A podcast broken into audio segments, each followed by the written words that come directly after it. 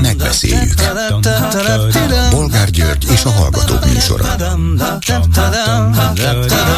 A műsor telefonszámai 061 387 84 52 és 061 387 84 53.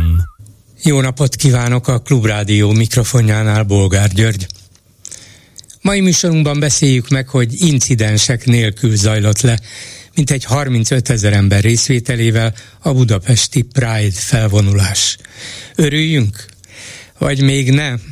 Hiszen előtte napokig zajlott a folytatásos Ferencvárosi padregény. A kormány médiája pedig a politikai verőlegényeket szabadította az LMBTQ közösségre. És ne felejtkezzünk el arról sem, hogy éppen most 12 millió forintra büntették nyilván példát statuálva a Lira könyvkereskedő céget, mert nem fóliázott be egy ifjúsági könyvet, amely két fiú szerelméről szól. A helyzet és a kultúrharc fokozódik? Következő témánk is ehhez kapcsolódik. Mencer Tamás külügyi államtitkár ugyanis alaposan kiosztotta azt a 38 nagykövetet, aki országa nevében kiállt a budapesti Pride mellett. És Facebook posztjában LMBTQ nagykövetnek nevezte őket. Megkérdezte például a holland nagykövetet, hogy drogállam-e még Hollandia. A szlovákot, hogy emlékszik-e olyan napra, amikor hazájában nem volt éppen kormányválság. Az amerikait pedig, hogy képes lesz az Egyesült Államok tisztességesen megrendezni a jövő évi választásokat.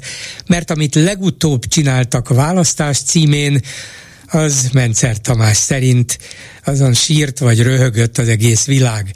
Vajon a magyar diplomáciának ez a feltűnő pimaszkodása azt bizonyítja, hogy a magyar kormány minden szövetségesét tiszteli, legalább annyira, amennyire megköveteli a tiszteletet barátaitól és szövetségeseitől? Vagy egyszerűen úgy érzi, hogy itt Budapesten nyugodtan lehet tiszteletlennek lenni, pimaszkodni a barátainkkal, ettől függetlenül mi elvárhatjuk a tiszteletet, az elismerést azoktól, akik ezért vagy azért bírálnak bennünket. Nem szakad rájuk a plafon a Bemrakparton? Mi a véleményük továbbá arról, hogy Német Zsolt, Fideszes képviselő a Parlament Külügyi Bizottságának elnöke szerint csak azért nem támogattuk Svédország felvételét a NATO-ba, hogy ne hagyjuk a törököket egyedül. Ja, az mindjárt más. Törökország fontosabb, mint a NATO összes többi tagja együttvéve, beleértve persze a svédeket és az amerikaiakat is. Most akkor kik a szövetségeseink? Mit szólnak ezen kívül ahhoz, hogy az egyre nagyobb megszorítások közepette 190 milliárd forintért jól hallották, nem millióért, 190 milliárdért vásárol autókat a magyar állam. Nyilván így spórolnak ők. És végül beszéljük meg, hogy Oszkó Péter volt pénzügyminiszter szerint. Nagyon nagy bajban lehetünk, ha még a saját pedagógusaink bérét sem tudjuk kifizetni.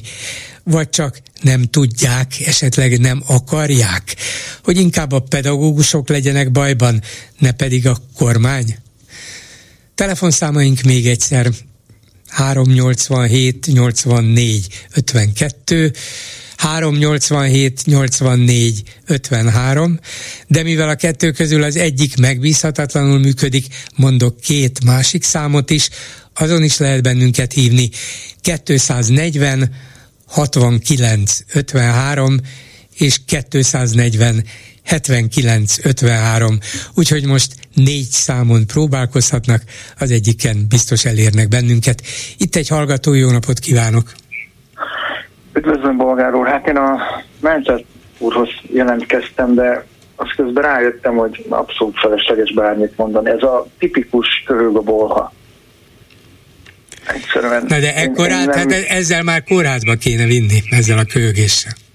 Hát igen, polgár úr, csak az az egy szerencse van ennek a magyar kormánynak, meg külügyminisztériumnak, hogy, hogy, hogy nyugaton tudják mi az, hogy diplomácia.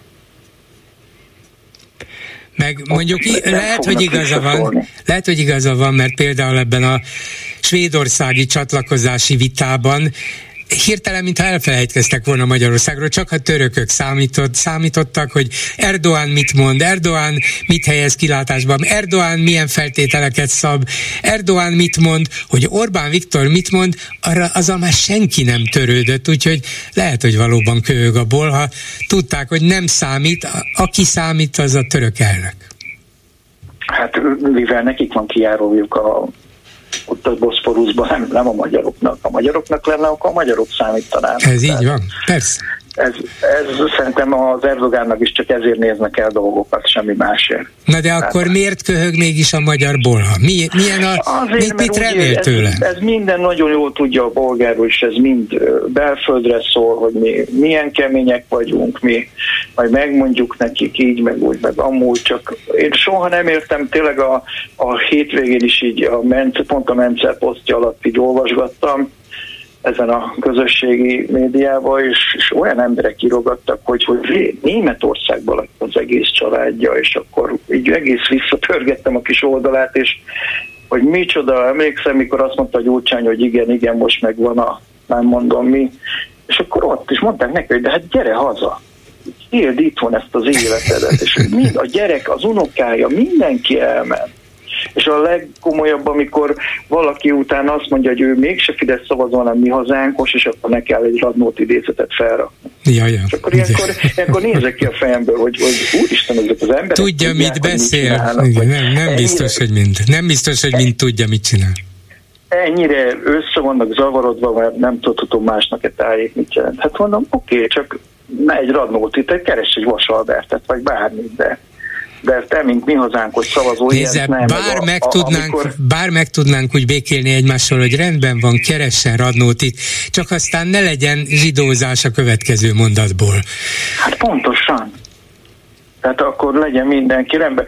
Én egy pár hónappal ezelőtt akartam telefonálni, hogy mikor a, a Bencsik András nagyon ugandázott, meg nagyon futtatta azt a rendszert így, hogy ott, ott akár a melegeket, akár ki is lehet végezni, hogy, hogy nem áll egyszer csak fogják magukat, a, a kormány aktiválja magát, és a Szájer Józsit kinevezik oda nagykövetnek, mert mondom, az nem lenne rossz, de vagy nem lenne jó dolog, nem, de most nem, már nem, kezdek nem. félni, hogy a Dajs Tamás nehogy valami ilyesmibe törje a fejét. Nem, nem, szerintem Brüsszelbe akarja visszavinni. Csak Egyedül érzi magát, úgy érzi, hogy Szájer útmutatásai nélkül a Fidesz delegáció szárnya szegett. Ez az egy szerencsék van, mert ki nem fogják belenyomni az órukat, hogy, hogy mit műveltek, meg mit csináltok, meg azért van nektek itt egy emberetek, nincs vele probléma, csak írt egy olyan kirekesztő alaptörvényt, meg pandémia idején, amikor sehova nem szabadna úgy menni, ő elment izé bulizni. Tehát ez, ez egy szerencsék, hogy semmiben nem verik bele az órukat. Tehát egyedül ez a Pressman az, aki egy kicsit úgy finoman célozgat. De még, se, még ő se olyan keményen szól be, mint ahogy ezt a, az Orbán kormánynak a kis megmondó emberei szólnak be. De minél hogy... keményebben szólnak be, annál inkább verheti a mellét a magyar kormány, illetve a magyar kormány emberei, hogy mi akkor is ellenállunk, mi akkor is megcsináljuk, mi akkor is megmondjuk, és még erősebbnek tűnnek föl, hiszen lám a világ legerősebb államának nagykövete osztott Igen. ki bennünket, aztán mi mégsem esünk térdre előttük. 12 évvel ezelőtt, amikor a Fidesz hatalomra került, akkor rengetegen mondták, hogy mennyi birka van, mindig csitítgatta az embereket, hogy de nem, nem, nem így van. Én is azt mondtam, hogy persze nem így van. Aztán kezdek rájönni, hogy tényleg van nekik egy millió olyan szavazójuk, aminek, akinek fogalma nincs, hogy miről van szó. Most véletlenül megnéztem egy ilyen 444-es ilyen egy videót, ahol mi van más, ismer más pártot? Nem. És ott, ott, ott én elhiszem, hogy azok Igen. nagyon kirívó esetek, de rájöttem, hogy ebből van egy millió. Igen. Meg van egy millió, aki olyan, meg van félmillió olyan, aki ebből él. Tehát biztos, hogy az, hogy ki fogja megnyerni az autótendert, hát a Mészáros Lőrincnek van már ilyen cége. Szerintem ez nem kérdés. A végén még megveszi az Audit is. Hát, Németek menekülhetnek. De, de az az igazság, hogy megvan nekik mindenük. Volt egy hétvégén a hetes stúdióban egy úr ott volt önökkel, nem tudom, hogy hogy hívták, aki azt mondta, hogy Magyarország egy olyan tutaj, ami megy a folyón, és a kormányosa pedig nem a tutajt akarja kormányozni, hanem a folyót. Egy ilyen ország vagyunk. És ez akkor igazság volt, hogy igen. Most nem emlékszem, hogy melyikük mondta, de miután ön pontosan emlékszik az idézetre, vagy Baka Zoltán volt a 24 pont utól, igen, igen, vagy, vagy Szele Tamás. Igen. igen. Igen, nem tudom melyik volt, mert így a hangokat ugye ők elég ritkán most idézél vannak. Igen, nem tudom, nálunk viszonylag ritkán de, szerepel. De az, hogy ez egy nagyon-nagyon jó hasonlat volt, és és, és abszolút helytálló volt. Hát nagyon köszönöm szépen, szépen én is, viszont hallásra, minden jót. Minden jót, viszont. A vonalban pedig Fassang László, Liszt Ferenc Díjas magyar orgona művész, egyetemi docens. Jó napot kívánok! Jó napot kívánok! A Liszt Ferenc Zeneművészeti Egyetem tanára, és hát ezen az egyetemen, vagyis a Zeneakadémián furcsa konfliktus robbant ki. A közelmúltban 171 oktató aláírásával elfogadtak egy nyilatkozatot, most ehhez további 35-en csatlakoztak, az már 206, ha jól számolom, és kiálltak az egyetem autonómiája mellett, tiltakozva a diszkriminatívnak tartott rektori pályázat miatt. Pontosan mi ezzel a rektori pályázattal a baj? A rektori pályázatot azért kellett kiírni, mert október végén lejár a jelenlegi rektor Víg Andrea hárfaművész megbizatása. Ahogy azt a, az egyetem szenátusa is megfogalmazta, és ahogy tényleg teljesen egységesen az egész tanári kar gyakorlatilag beállt mögé a gondolat mögé, a, az alapvető probléma az, hogy, hogy a, kizárólag az előadó művészi szakterületet jeleníti meg, mint pályázati feltétel. Tehát a, a pályázó rektornak nemzetközileg elismert előadó művésznek kell lenni, amivel egyébként semmi probléma magában nincsen, viszont ami a probléma az az, hogy, hogy ki van zárva három további szakterület, a zenepedagógia, a zeneelmélet és a zeneszerzés. Uh-huh. És Tehát a Zeneakadémia hagyományaiból fakadóan ö, ö, elég, hogyha csak a Liszt Ferenc az alapítóra gondolunk, aki, aki épp, épp olyan mértékben volt híres zeneszerző, mint előadóművész. Tehát ez tulajdonképpen a hagyományoknak is a, a megcsonkítása és, és indokolatlanul, szakmaiatlanul megcsolatítja uh-huh. a lehetséges. Szóval Liszt Ferenc zeneszerzőként nem is pályázhatna a, zeneakadé- a róla elnevezett zeneakadémia élére, ha nem lett volna kiváló előadó művész is. Igen, bár szóval ne, ne legyen félreértés, semmi probléma nincs azzal, hogy, hogy egy ilyen, ilyen múltú intézményt egy olyan ember vezet, aki, aki tényleg eh, a saját életpályáján a, a, az előadó művészetnek a, a, a csúcsára jutott, és a nemzetközi életben jelen van, de önmagában semmi probléma nincsen. Az a probléma, hogy, hogy ezzel kizárunk azért másik területeket, ahonnan szintén érkezhetnének nagyon jó pályázatok. Nem kerülgetem a forrókását, hiszen megírták több helyen is, hogy ezeknek a szűkre szabott pályázati feltételeknek nagyon is megfelel Keller András hegedűművész, aki a, az általa nagyszerűen mm, megcsinált, vagy na, nagyszerűvé irányított Koncertó Budapestnek a zene igazgatója, szóval remek zenekart csinált belőle, kiváló előadóművész is, és úgy látszik, hogy ő megfelel azoknak a feltételeknek, amelyek alapján a rektort meg lehet majd választani. De lehet, hogy önöknek, vagy a szenátusnak, vagy az egyetem oktatóinak az a problémája, hogy ez ennyire egy vagy egy-két személyre van kiírva, vagy az, hogy eleve kizár olyanokat, akik, akiknek más a területük, más a tudásuk, más a tapasztalatuk, és legalább egyenlő feltételeket kellene teremteni egy ilyen pályázaton. Én, én úgy gondolom, hogy az alapvető probléma az, az, a, az valahol a, a párbeszédnek, meg a kölcsönös bizalomnak a hiányából fakad. Tehát az egyetemnek van egy, egy autonóm módon megválasztott vezetése, ez, ez a szenátus, és egyértelműen megfogalmaztak bizonyos alapvető követelményeket, és ha jól tudom, ez, ez törvényileg szabályozva van a, a rektor választásának a rendje, és ezen a módon én úgy gondolom azt kifolyik, azt nehezményezik elsősorban, hogy ez, ezek a feltételek nem teljesülnek. Ugye van egy ilyen vitának, amelyik hát alapvetően nem kell, hogy érdekelje a szélesebb közvélemény, de minél több szó esik róla, és minél nagyobb a vihar körülötte, annál inkább érdekli a közvéleményt is, és lassan politikai ügyé válik, hogy van egyfelől egy a kormánynak valamiért tetsző igazán kiváló és elismert művész, ugye Keller, a másik oldalról van az egyetem, illetve a szenátus jelöltje, Kutnyánszki Csaba, karnagy oktatási rektora helyettes, akit viszont a széles közvélemény nem ismer. Nyilván kiváló ember, nem véletlenül javasolták őt a szenátusból, a doktori iskola vezetője, szóval bizonyára neki rengeteg olyan eredménye van, aminek alapján az akadémián úgy gondolják, hogy kiváló vezetője lenne ennek az intézménynek, de ha egyre nagyobb körülötte a habverés, már mint az egész, egész rektorválasztás körül, akkor az emberek jó része, akinek semmi köze hozzá, úgy gondolhatja, hogy na de miért nem ez a nemzetközileg elismert hegedűművész és zenekari zeneigazgató a választott, miközben a másiknak a nevét se ismerjük. Nem lehet, hogy szándékosan van ez ilyen irányba valahogyan eltolva?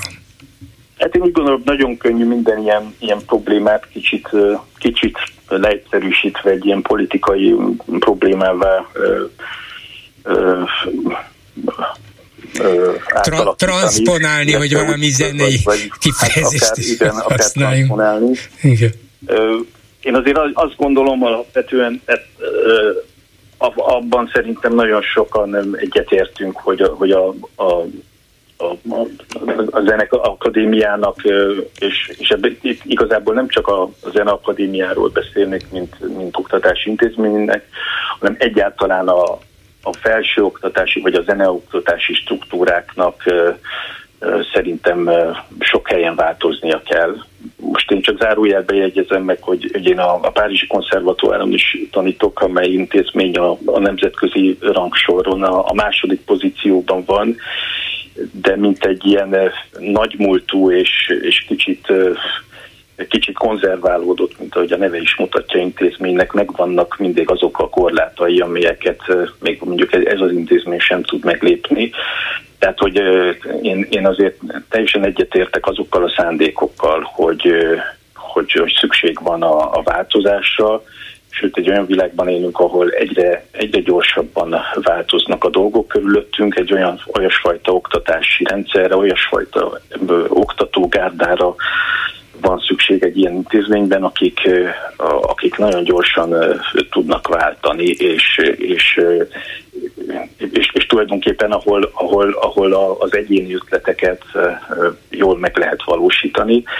Egy ilyen intézményben én is ezt tapasztaltam, mint, mint tanár, és egyébként ez egy másik zárójel, én, én jelenleg fizetés nélküli szabadságon vagyok, már 23, illetve 22. szeptember óta, és ezt most még egy évre meghosszabbítottam. Tehát én azért nagyon sokszor tapasztaltam azt, mint oktató, hogy hogy az intézmény vezetősége különböző okra hivatkozva, amelyeknek a, a, a jogosságát vagy a tényszerűségét egyáltalán nem vitatom, de gyakorlatilag mindig azt magyarázták meg, hogy mit miért nem lehet megcsinálni. Tehát én, én nagyon el, el, egyetértek azokkal, akik úgy gondolják, hogy nagyon sok mindenen változtatni kell, amivel nem tudok egyetérteni az, hogyha egy, egy intézményt szeretnénk megreformálni, akkor azt hogy tudjuk úgy megcsinálni, hogy a hogy a, tanári karral, akikre épül ez az intézmény, azokkal nincsen folyamatos és őszinte szakmai alapon zajló kommunikáció. Nem lehet, hogy ebben a mostani vitában, konfliktusban az egyik fő probléma az, hogy Keller Andrást ugye nyilván Zeneakadémia oktatói is elismerik az ő teljesítményét minden szempontból, csak hát éppen ott nem tanított. Tudomásom szerint tanít máshol, például Nagy-Britanniában nem csak művészi tevékenységet folytat, hanem oktatóit is, de nem a Zeneakadémián, és talán félnek tőle, hogy na hát ez a kívülről jött ember, majd most olyan kiméletlenséggel, amilyen, amilyen adott esetben egy karmestertől például egy zenekarnál elvárható, hát nem biztos, hogy elvárható, de sokakat vádolnak ezzel, hogy milyen kemény kézzel vezet egy zenekart, akkor majd így lát neki a szükséges vagy elvárható átalakításokhoz a Zeneakadémián is, és ez azért aggasztó? de bár nekem nincsenek személyes tapasztalataim Keller Andrással, tehát nem dolgoztunk soha együtt, és nagyon nagy zenésznek és kiváló előadó művésznek tartom. Azt nem szabad figyelmen kívül hagyni, hogy, hogy a, a, a, azt a fajta karmesteri vagy vezetői gyakorlatot, amit ő képvisel, azt elég sok kritika érte az elmúlt időszakban, és, és elég sok olyan, olyan, kritikát fogalmaztak meg korábbi zenekari tagok, akik ebben a zenekarban játszottak, ami miatt sokakban szerintem jogosan van egy olyan félelem, hogy hogy jön a, hogy jön a kemény kéz a zeneakadémiára? Igen, és hogy egy ilyen ember jön a Zeneakadémiára. De itt is ők szeretném hangsúlyozni, hogy ez, ez azért egy, egy ennél általánosabb probléma. Tehát ahogy a, a színházi életben, meg más területeken is elindultak MeToo kampányok, úgy gondolom, hogy a, a zenész társadalomban is abszolút megérett erre a helyzet, és a, a, a zenész társadalomnak is egyértelműen kifeje, kell fejezni azt a véleményét, hogy van egyfajta határ, amit, amit egyszerűen nem lehet átlépni, függetlenül attól, hogy a, a, az ember milyen zseniális zenész, vagy zeneszerző, vagy karmester és itt akkor nem csak Kellen Andrásról beszélhetünk. Nem, nem, a Placido Domingók sem léphetik át. Így van. És hát van egy ugyan egy, egy elvi probléma, egy elvi ellentét, ahogy ön is utalt rá, hogy tudnilik van egy egyetemi autonómia, van egy szenátus, még legalábbis van egy szenátus, amelyik előállt egy rektorjelölti javaslattal, és mintha ezt kerülné meg nagy évben ez a pályázati kiírás, és Emögött pedig lehet, hogy még egy másik elvi probléma áll, hogy a kormány szerette volna, hogy hogy a Zeneakadémia, illetve hát a Liszt Ferenc Zeneművészeti Egyetem is álljon át alapítványi modellre, és ezt az egyetem valamiért elutasította. Emiatt lehetnek ezek a konfliktusok, és lehet, hogy így próbálják átvágni a Gordiuszi csomót. Új rektor, új irányítás, talán meg lesz az alapítvány is elképzelhető, de nem én vagyok a megfelelő személy. Csak arra gondoltam, hogy hát ha vannak erről plegykák, vagy, vagy így vonják, vagy ezt a belső következtetést esetleg néhányan levonják, vagy feltételezést, de az ember érzi, hogy itt szeretné a kormány nyilvánvalóan, hát a magyar egyetemek 80%-a már alapítványi modellben működik, a Zeneakadémia valamiért ellenállt. Nem tudja véletlenül, hogy miért? Hát tudtommal nem volt rossz viszonyban az egyetem vezetése a kormányzattal. Én, én más honnan közelíteném meg ezt a kérdést, szóval szerintem nem az az alapvető kérdés, hogy most egyetemi vagy alapítványi struktúrában működik egy egyetem, vagy, vagy állami fenntartás alatt. Azokat az alapvető anyagi és, és szakmai emberi feltételeket valakinek biztosítani kell, és, és arra garanciát kell adni, amire egy tényleg nemzetközi szintű képzést fel lehet építeni. Gondolok itt a, a, a jogi háttérre, a, a, a tanároknak a, a, az anyagi elismerésére, a, a, a nemzetközi kapcsolatoknak az építésére, és, és én, én kicsit inkább attól félek, és, és ezért is vonultam most egy kicsit a háttérbe, hogy, hogy ezek igazából egyik egyik könyv szerint sem látszanak biztosítva lenni. Ha a háttérbe vonult és fizetés nélküli szabadságon van, azért azt érzékeli, hogy milyen a hangulat a Zeneakadémián az oktatók körében? Igen, tehát nagyon, akikkel beszélgetek kollégákkal, azok tényleg egy ilyen, ilyen kicsit ilyen apokalipszis előtti hangulatban vannak, és szerintem nagyon sokan úgy gondolják, hogy, hogy most a, a, tényleg a Zeneakadémia sorsa fog eldőlni ezzel a rektorválasztással. Jó, ez elég vészjósolóan hangzik, de hát egy zeneakadémia oktatóit nem lehet egyik napról a másikra lecserélni, és még talán olyasmit se lehet velük végrehajtatni, amit nem is tudom, hogy szeretne bárki, de ha itt közeleg a vég, akkor milyen lehet ez a vég? Más, más rendszer, más körülmények, más belső szellem, vagy, vagy mitől félnek igazán? Akikkel beszélgettem, azok, azok attól félnek, hogy, hogy olyan döntések fognak megszületni a, az oktatók feje fölött, amire semmiféle ráhatás nincs. Uh-huh. Már én zárójelben megértem, hogy, hogy nekem azért korábban is voltak hasonló tapasztalataim ebben az intézményben akkor is, hogyha ezzel, ezzel én nem vagyok népszerű, de, de valahogy kicsit arra szeretnék rávilágítani, hogy, hogy nyilvánvalóan ez, ez most egy olyan műsor, ahol a, a, ahol a politikai nézőpontból beszélgetünk témákról, de hogy ezek a dolgok nem ilyen fekete-fehérek. És egyszerűen csak, csak abban lehet bízni, hogy egy, hogy egy ilyen egy, egy ilyen intézmény, vagy az a fajta szellemiség, amit, amit, amit mondjuk egy Liszt Ferenc képviselt, az a, az a fajta örökség, az valamilyen formában egész biztos, hogy tovább fog élni, és lesznek mindig olyan elkötelezett emberek, olyan elkötelezett zenészek, pedagógusok, akik, akik ezt a lángot tudják őrizni és továbbvinni, akármilyen is lesz a, a struktúra. Egy, egy fenntartónak az a felelőssége, hogy ezeket az energiákat egyesíteni tudja, és ezt egy irányba tudja valahogy terelni, és megadja hozzá a szükséges feltételeket. Végül is ez egy művészeti egyetem, és a művészet alapja a szabadság. Szóval attól félnek, hogy ez a szabadság fog súlyosan sérülni, ha jól értem. Igen, ettől is félnek, egész biztos, igen. Köszönöm szépen Fassang László orgona művésznek minden jót, viszont hallásra! Köszönöm, viszont hallásra! Háló, jó napot kívánok! Halló! Tessék Halló, parancsolni, igen.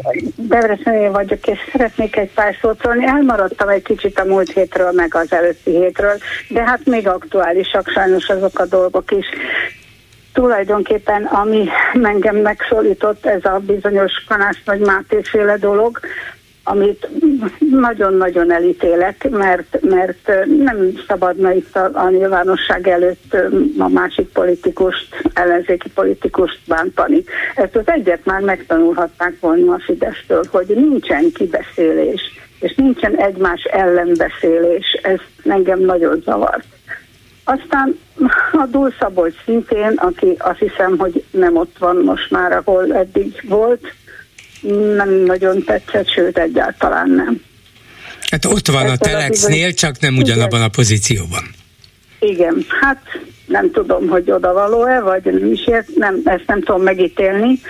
Ami pedig borzasztóan zavar, hogy szintén ez a bizonyos ugye a hatházi féle Orbán megnyilatkozás ez egyszerűen tragikus, tragikus, tragikus, és inkább azt mondanám, hogy bunkó, szóval borzasztó, borzasztó, még hallgatni is nagyon rossz volt.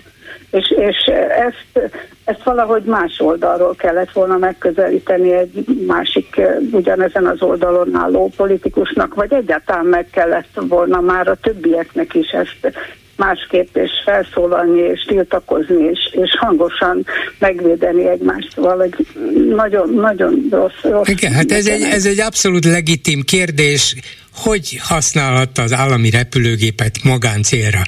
Kiadott erre utasítást, mennyibe került, hogy képzeli, megsérti a magyar törvényeket is. És akkor, Igen. ha valaki ezt, erre rákérdez, a miniszterelnök pedig nem válaszol, sőt, válaszul sértegetni kezdi a kérdezőt, akkor mindenkinek, aki a tisztességes oldalon áll, és nem azt mondom az ellenzéki Igen. oldalon, tisztességes oldalon áll, azt kell mondja, hogy ez nem válasz, ez elfogadhatatlan. Igen. Igen, teljesen én is így gondolom. Aztán most már kicsit közelebb, itt ez meg engem ez a, a transzneműekkel kapcsolatos 40 éves megfosztás, 40 év munkaidő utáni megfosztás, hogy nem mehetnek nyugdíjba, ez is egy kicsit zavar, Kicsit, nem is kicsit. Már, már, mint hogy hogyha nő, nő lett, nő lett igen, a igen. transznemű nő, akkor az 40 igen. év után nem ehessen nyugdíjba. Igen, ne, pontosan, igen. pontosan ez az, ami, ami borzasztó, ez is ez a, ez a megkülönböztetés, ez a, ami, ami az egész életünket itt belengi. Nem tudom, itt hadd kérdezek egy kicsit ehhez, van egy olyan, hogy valamelyik adóban hallottam, hogy az oroszoknál már bezárás jár a homoszexualitásért, hogy, hogy nem, nem tudom melyik adón hallottam, de tudom melyik adón, hát nem hallgatok már csak a klubrádiót. Úgyhogy azért nem is értem, hogy, hogy nem tudom mikor hallottam, de ez is a közelmúltnak az értesülése. Hát nem merném megerősíteni, lehet, hogy van ilyen, de nem, nem tudok róla. És egyre rosszabb dolgokat hallunk Oroszországból, az biztos, de hogy, Igen de hogyha valaki meleg, azért börtönbe kerülhet-e Oroszországban? Hát, Talán önmagában nem. Hát nem tudom, hol hallottam, de máshol nem hallhattam. Aztán megint semmilyen megint bemutatkozik, szóval ez borzasztó. Aztán ami meg, meg ami nagyon, hát azt hiszem, hogy neki kéne a legjobban tudni, hogy mennyire nem lehet nem szabadna megkülönböztetni az embereket, mert hát ő ugye most keresztény, vagy demokrata, vagy csak demokrata, az biztos nem, de ezek szerint nem is biztos, hogy keresztény, aki, aki nem ismeri a Bibliát, mert, mert ugye arról van szó, hogy minden, mindenki egyenlő. Tehát nem tudom, hogy akkor ő, őt hova lehetne sorolni, mert egészen másképp nyilatkozik meg, mint ahogy mint, mint, mint amit gondolni lehetne róla. Szóval vagy kellene róla. Borzasztó, borzasztó, és, és akkor ott ül, mint egy áltatos manó, és, és majdnem belebújik a főnökébe. Szóval egyszerűen borzasztó még rájuk nézni is. Úgyhogy nagyon rossz felé megyünk, és, és nagyon sajnálom a gyerekeimet és az unokáimat. Igen. Hogy... Közben utána néztem, hogy mi is a helyzet a melegekkel Igen. Oroszországban. Aha. Van egy friss törvény, amelyik szerint ezentúl kórházban kezelik azokat, akiknek a nemi identitása eltér a többségétől. Hát ha nem is börtön, de ezek szerint kórház vagy kötelező egészségügyi Aha. ellátás, milyen lehet ez.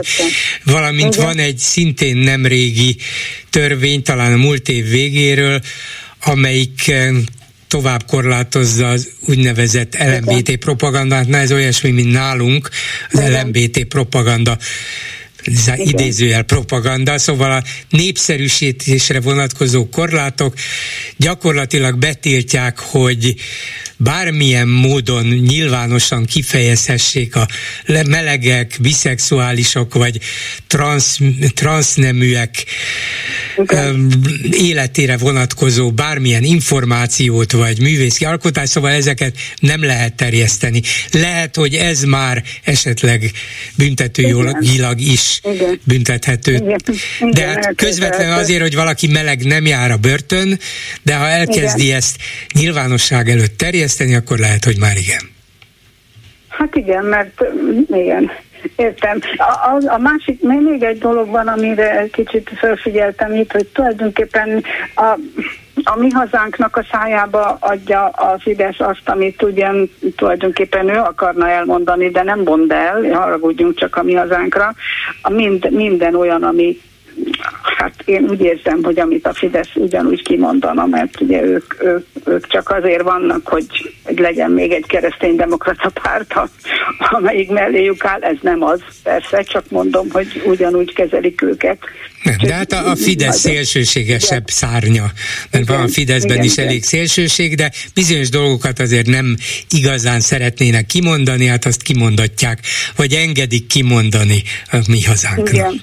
Igen, aztán a, ami még, még itt eszembe jutott hirtelen, hogy, hogy ugye Gyalcs is megszólalt, ritkán szólal meg, de akkor is borzasztó a, a szájárral kapcsolatban, hogy ugye vissza nagyon hiányzik. Szükség onnan, volna ahol rá, úgy van. Igen. igen, igen, hát ez is tragédia. Most, most vagy, vagy, vagy volt egy, egy átnevelő táborban szegénykém, vagy, vagy nem is tudom, vagy, vagy, vagy pedig hanem nem, egyszerűen nem értem, hogy hogy, hogy lehet eddig, a, eddig a, az Európai Unióba elrakták az embereket, lásd Judit.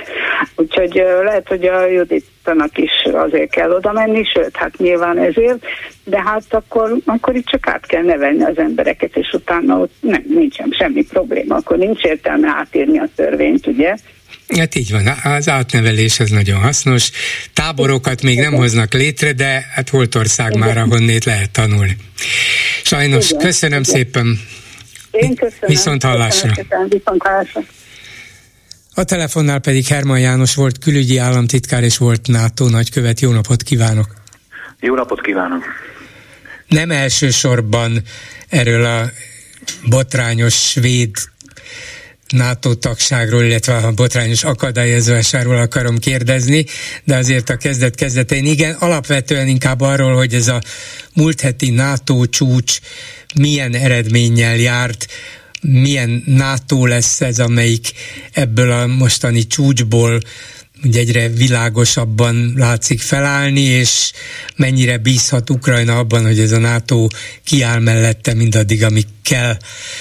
Szóval kezdjük a svédekkel, és itt ezen a NATO csúcson is kiderült, meg azóta talán még inkább, hogy Magyarország tényleg nem nagyon számít. Nagyon verték a mellüket a magyar kormány képviselői, hogy a svédeket csak ekkor, csak akkor, de nem mi leszünk az utolsók, de előbb viselkedjenek velünk tisztességesen, adják meg nekünk a tiszteletet.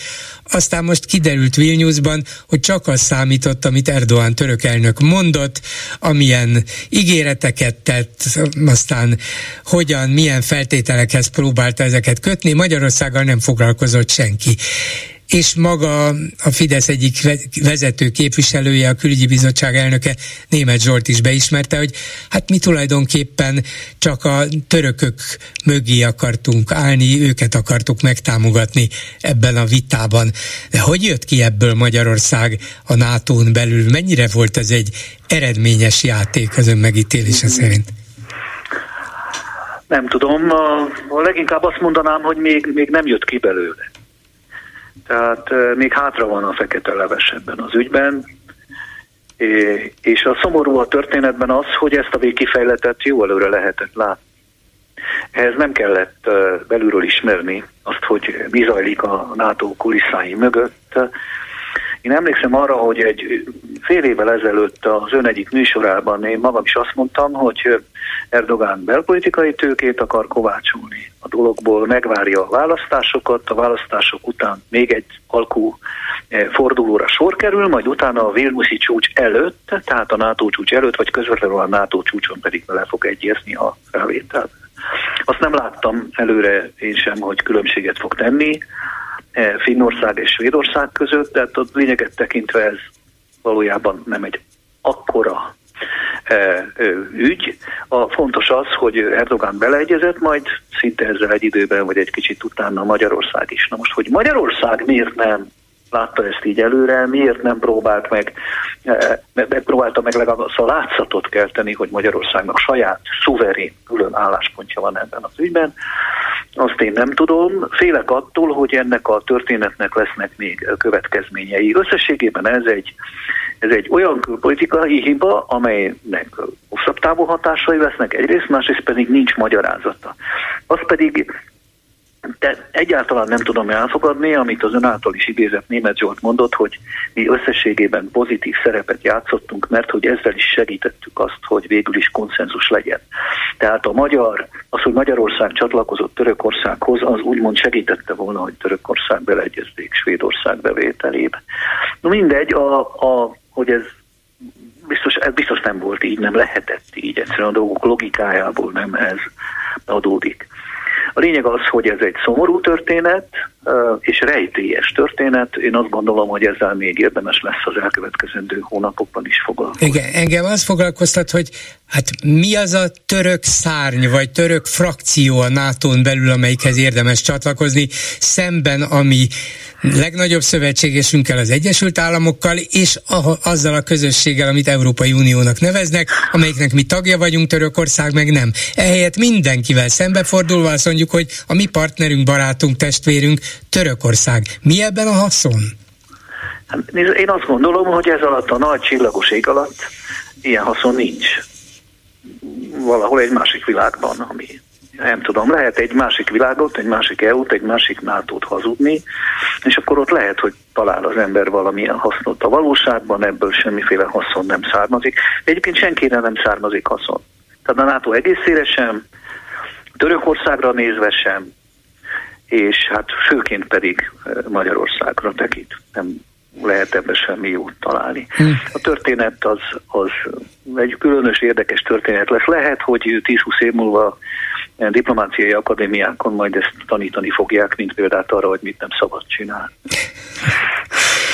Na akkor nézzük a Vilniuszi csúcsot, amit azért sokan sokféleképpen értékelnek, vannak pozitívabb, vannak negatívabb következtetések is. Tudnilik, ugye Ukrajna magasra emelte a tétet, valószínűleg nem feltételezve, hogy minden követelését, hogy minél előbb vagy akár azonnal vegyék fel a NATO-ba, teljesítenék, ezt valószínűleg Zelenszky sem gondolta így, sőt, hát nem is azt kérte, hogy azonnal, de a háború befejezése utánra legalább ö, kötelezze el magát a NATO, ezt nem tette meg. Ez mit jelent, hogy a NATO bizonytalan, a NATO megpróbál esetleg a színfalak mögött az oroszokkal egyezkedni, vagy Ukrajna lényegében meg megkapta azt a maximumot, amire számíthatott, mert addig is, amíg valamilyen vége ennek a háborúnak nem lesz, biztos, hogy megkapja a NATO támogatását, anélkül is, hogy nincs kitűzve a csatlakozásának az időpontja és menetrendje. Az Észak-Atlanti Szövetség az esetek túlnyomó többségében úgy hoz kompromisszumos döntést, hogy vannak olyan tagállamok, amelyek az adott döntésnél többet, és vannak olyanok, amelyek kevesebbet szeretnének. Ez volt az adott pillanatban a, az egyetlen józan döntés, amely megtartotta a szövetségegység is. Azt gondolom, hogy Ukrajna sem számíthatott ennél sokkal többre, már a csúcs előtt sem, akár hetekkel a csúcs előtt sem, de érthető az, hogy az ukrán vezetők, és főképpen Zelenszky elnök az utolsó pillanatig igyekezett a lehető legjobb eredményt elérni. És azt, hogy milyen ez a döntés, nem csak az mutatja meg, hogy most Ukrajna kapott-e időpontot a NATO tagságra, mert nyilvánvaló, hogy nem kaphatott, hanem az is, hogy milyen utat jelöltek ki az ország számára a későbbi NATO csatlakozáshoz, és ebből a szempontból fontos egyrészt a csúcsnak az a döntése, a Vilniuszi csúcsnak az a döntése, hogy az úgynevezett tagsági akciótervet eh, ki fogják venni a felkészülésben. Tehát ez a gyakorlatban azt jelenti, hogy az úgymond katonai felkészültsége az országnak adottnak tekintett. A legtöbb ország a NATO csatlakozás folyamán, emlékeztetnék például Magyarország példájáról is, a nagyobb nehézséggel a katonai feltételek teljesítésének a területén nézett szemben. Persze, hát a politikai feltételeket teljesítettük, legalábbis akkor, nem tudom, nem teljesítenénk de akkor teljesített. És uh, itt tehát a fő akadályt, az általában azt a területet, amik a fő akadályt szokott, szóval, szokta jelenteni a felvétel folyamán, azt kiiktatták a NATO vezetői. Ez, hogyha ön elképzeli, hogy egyszer béke lesz, és Ukrajna szuverenitását, területi integritását garantálni lehet, azt jelenti, hogy másnap reggel Zelenszky elnök bekopogtathat a NATO brüsszeli székházának a kapuján, és azt mondja, hogy no, akkor milyen politikai kifogások van. Tehát, tehát évekkel hozhatja közelebb a NATO csatlakozást, és sokkal egyszerűbbé teheti a NATO csatlakozást ez a döntés. Nem ma valósul meg mindez, és nem is tudjuk, hogy mikor, de mégis látjuk, hogy az út tisztább és egyszerűbb lett. A második dolog, és én magam is tudom, hogy ennek mekkora jelentősége, hogy létrejött a, az úgynevezett NATO-Ukrajna tanács. Ez azt jelenti majd a gyakorlatban, hogy a NATO és Ukrajna vezetői rendszeresen üléseznek együtt, úgyhogy Ukrajnának egy szavazata lesz, ugyanúgy, mint bárki másnak, és lehetősége lesz arra, hogy a NATO-t foglalkoztató összes kérdésben állást foglaljon. És hát nyilvánvaló, hogy elsősorban a saját ügyeit tudja majd Ukrajna a NATO tanács elé vinni. Ez, ez, már, olyan, ez már olyan, mintha praktikusan a NATO tagja lenne. Igen. Ugye? Egyetlen dologban nem, ugye abban, hogy... Hogy nem mennek oda a NATO csapatok. Hát nem, nem tartozik az Észak-Atlanti Szerződés hatája alá. Tehát amennyiben Ukrajnát támadás éri, hát ezután ugye még egy másik is, de most már támadás éri, akkor a NATO-nak nem kötelessége az, hogy teljes erejével a segítségére siess. Hát ezért is folyt, folyt elég komoly vita már a NATO csúcs előtt is arról, hogy milyen garanciákat lehet adni a nato milyen garanciákat tudna adni a NATO Ukrajnának. Ezt a NATO garanciát a NATO nem adta meg, és hozzáteszem, józanul szemlélve nem is adhatta meg. A következő lépés, ugye beszéltünk arról, hogy milyen a politikai képviselet, kimaradt a tagsági akcióterv, és van egy folyamatos dialógus. És valóban közelebb egy lépéssel a tagsága belépés. De ezen kívül a háború aktuális ügyeiben is születtek fontos döntések. Ugye látni kell, hogy amikor zajlik egy, egy NATO csúcs, akkor a háború meghatározza azért a NATO csúcsnak a tematikáját. És nem fordítva, nem a NATO csúcs határozza meg a, a háborúnak az ügyeit. És itt a NATO megint csak megtette, amit lehetett. Sokan azt gondolják, hogy ez kevés, vagy nem elegendő, de hát azért mégis több, mint az, amit eddig sikerült elvégezni. Hát van most már egy rendszeres támogatási keret, hozzá szeretném tenni érdekes, hogy ez keresztül ment. Tehát most már maga a NATO is támogatja pénzzel Ukrajnát. Több tagállam, hát elsősorban... És akkor tegyük hozzá, hogy ehhez Orbán Viktor is hozzájárult. Így van, igen. Több tagállam nagyon komoly új fegyverfelajánlásokat tett, főként az Egyesült Államok és, és, és Nagy-Britannia, és van egy hosszú távú elképzelés is arról, hogy milyen keretekben, milyen ütemezésben folytatja tovább a NATO Ukrajna támogatását. És ebben van egy olyasfajta csúcsszintű politikai elkötelezettség, ami új a szövetség történelmében. Meglátjuk, mert ugye a Putin próbálja az evés, még a NATO Putin esetében is, de hát meglátjuk, hogy a következő években ez pontosan úgy valósul-e meg, vagy nem, hiszen az események és a háború menete azért a dolgokba bele fognak szólni. Ha megengedi, bolgárul, annyit mondanék még, hogy azért nem csak Ukrajnáról szólt a, a, a NATO, és ez a NATO csúcsértekezlet, és mondanék egy dolgot, ami szerintem nagyon fontos. Csak két mondatban. Az, hogy a NATO csúcsértekezetén jelen volt Ausztrália, Japán, Új-Zéland és Dél-Korea vezetése is. Tehát ez azt jelenti, hogy, hogy van egy, ha úgy tetszik, valamiféle együttműködés, ez nem a NATO keretében zajlik, de mégiscsak létezik egy biztonságpolitikai együttműködés, közös gondolkodás a nyugati demokráciák és a mondjuk úgy a, a nyugati-keleti uh-huh. demokráciák között. Tehát kialakulóban van egy elvileg létezett, meg különböző szövetségi rendszereken keresztül Igen. már nyilvánvaló eh, érdekközösség és, és szervezeti és együttműködési közösség a világ mondjuk így demokráciái, többé-kevésbé demokratikus Igen. rendszerei között, és ezek úgy érzik, hogy most eljött az idő arra, hogy a világot fenyegető felfordulások miatt ezt az együttműködést szorosabbá kell tenni, akár így is, hogy egy ilyen jelentős csúcsértekezeten részt vesznek. Igen. És ezt nagyon jól érdemes végig gondolni majd, hogy ennek a hosszabb távú hatása mérhetetlen lehet, úgy, hogy a NATO, mint NATO, persze regionális biztonsági szervezet maradt. Tehát az Észak-Atlanti térségben van. Csak a biztonság vált olyanná, a biztonság természete változott meg, és hogyha mondjuk súlyos problémái vannak Dél-Koreával, bocsánat, Észak-Koreával a NATO-nak, mert Észak-Korea olyan kapacitásokat épít ki, amelyekkel el lehet érni a NATO területét, mondjuk rakétákkal, vagy esetleg más országokkal, és itt előkerül Kína is, akkor azért ez a NATO-ra is tartozik, éppen a saját védelme szempontjából, mondjuk éppen, mondjuk ki, mert van egy ország, ami a szívünkhez legközelebb áll ebben a szövetségben, Magyarország érdekes szempontjából is. Ez egy jó fejleményt. Én azt gondolom, hogy ez a csúcs Magyarország számára is pozitív volt, és Magyarország biztonságát erősítette.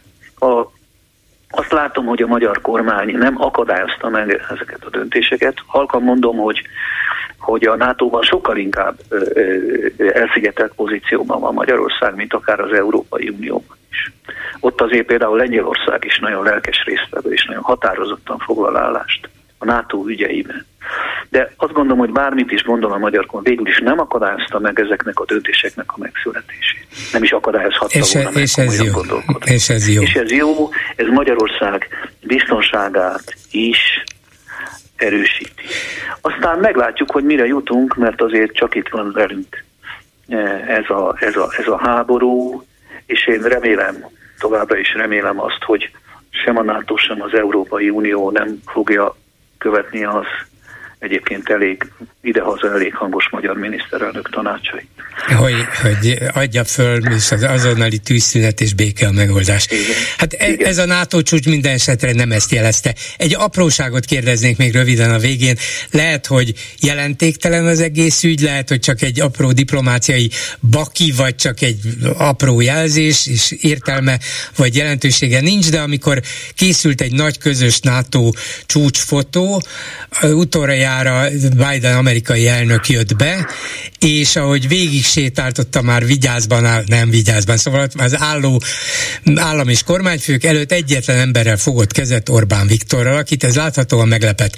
Van, aki ezt úgy interpretálta, hogy hát valakivel szokás kezet fogni, hát éppen Orbánnál jutott eszébe, kinyújtotta a kezét, nem is tudta ki az, majd tovább ment, de van, aki ezt utólag valahol olvastam, úgy értékelte, hogy talán éppen szándékosan őt szemelte ki előre, tudva, hogy hol áll, és ki ő, mert így akarta leszerelni, nehogy Magyarország valami, valami olyat kezdjen el mondani a csúcsértekezleten, amit nem szeretne. Kvázi megjutalmazta őt egy készfogással, hogy aztán befogja Orbán száját. Melyiket, melyik tartja, melyiket tartja a valószínűbbnek? Én nekem van egy saját tippem. Na. Uh, és ez a NATO csúcsokon szerzett tapasztalataimon alapul amikor összegyűlnek a vezetők az úgynevezett családi fényképre, és mondjuk egy vezető, pillanatokáért az amerikai elnök, már akkor érkezik meg, amikor mindenki a helyén van. Ami mondjuk ki elő szokott fordulni. És akkor ő neki már nem kötelessége végigmenni mind a 32 NATO vezető, nem menni, fölmenni a legfelső sorba és kezet rázni mindenkivel, de igenis köszönteni kell azt a három-négy embert, aki az ő közvetlen környezetében van. Na most az ABC, a történelmi véletlen az úgy hozza, hogy a magyar miniszterelnök a német meg a francia után a ABC sorrendben az amerikai elnökhöz egészen közel, közvetlenül mögötte szokott állni. És az én tippem az, hogy, hogy, hogy Joe Biden az összes többivel, aki a környezetében volt ott körülötte, korábban a délelőtt folyamán, vagy az ülések szünetében már találkozott. És az egyetlen egy ember, a, akivel még nem találkozott, az a magyar miniszterelnök volt, előtte nem találkozott, de szerintem utána se, és akkor viszont az elemi életszabályok követelik meg, hogyha valakivel aznap először találkozol, akkor kezet fogsz. Ez az én tippem, nem tudom, el tudtam-e mondani pontosan. Nem, nagyon jó. Dolog, Lehet, hogy helyzet, ez a legvalószínűbb. A helyzetre, e, és ilyen van, ilyen van, hát mi is, ön is, én is kerülhetünk ilyen helyzetbe, amikor hát bizony e, délelőtt lelkesen és örömmel beszélgetünk a Tisztagó Klub 9 tagjával, és amikor délben félképezni állunk fel, a kiderül, a tizediket még nem láttuk, hát akkor azzal is fog. Azt hittem, hogy olyan helyzetbe kerülhetünk, hogy állunk, állunk, és egyszer csak arra jön az amerikai elnök, és kezet fog velünk, de még ez is bekövetkezhet. Nézd le, hogyha ott álltunk volna, akkor ez megtörtént volna velük is. Köszönöm szépen. És lehet, hogy még könnyebben is. Igen. Köszönöm szépen Herman János Köszönöm volt szépen. NATO nagykövetnek. Viszont hallásra. Viszont hallásra. A hírek után is lesz mit megbeszélni. Mai műsorunkban beszéljük meg, hogy incidensek nélkül zajlott le mintegy 35 ezer ember részvételével a budapesti Pride felvonulást. Örüljünk? Vagy még ne? hiszen előtte napokig zajlott a folytatásos Ferencvárosi teleregény, padregény, a kormány médiája pedig a politikai verőlegényeket szabadította az LMBTQ közösségre. És ne felejtkezzünk el arról sem, hogy éppen most 12 millió forintra büntették a Líra könyvkereskedő céget, mert nem fóliázott be egy ifjúsági könyvet, amely két fiú szerelméről szól. A helyzet és a kultúrharc fokozódik. Következő témánk is ehhez kapcsolódik.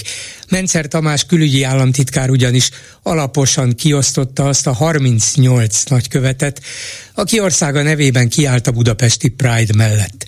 És Facebook posztjában LMBTQ nagykövetnek nevezte őket.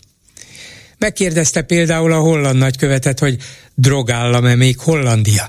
A szlovákot, hogy emlékszik-e olyan napra, amikor hazájában nem volt kormányválság. Az amerikai, amerikait pedig, hogy képes lesz-e tisztességesen megrendezni az Egyesült Államok a jövő évi választásokat. Mert ami legutóbb, mert amit legutóbb csináltak választás címén, azon szerinte sírt vagy röhögött az egész világ. Vajon a magyar diplomáciának ez a feltűnő pimaszkodása azt bizonyítja, hogy a magyar kormány minden szövetségesét mélyen tiszteli, miközben nem tűri másoktól a tiszteletlenséget Magyarországgal szemben? Nem szakad rájuk a plafon a parton? Mi a véleményük továbbá arról, hogy német Zsolt Fideszes képviselő szerint csak azért nem támogattuk Svédország felvételét a NATO-ba, hogy ne hagyjuk egyedül a törököket. Így mindjárt más, kivel vagyunk mi szolidárisak a NATO-val, vagy Törökországgal.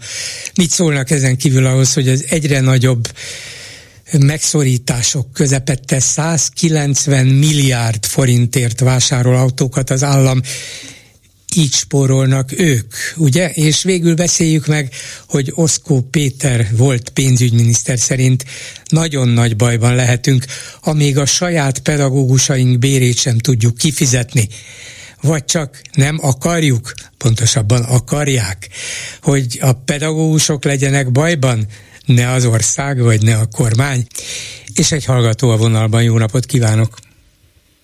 Így van, Először is sok szeretettel üdvözlöm a szombaton 77 éves bolgár urat.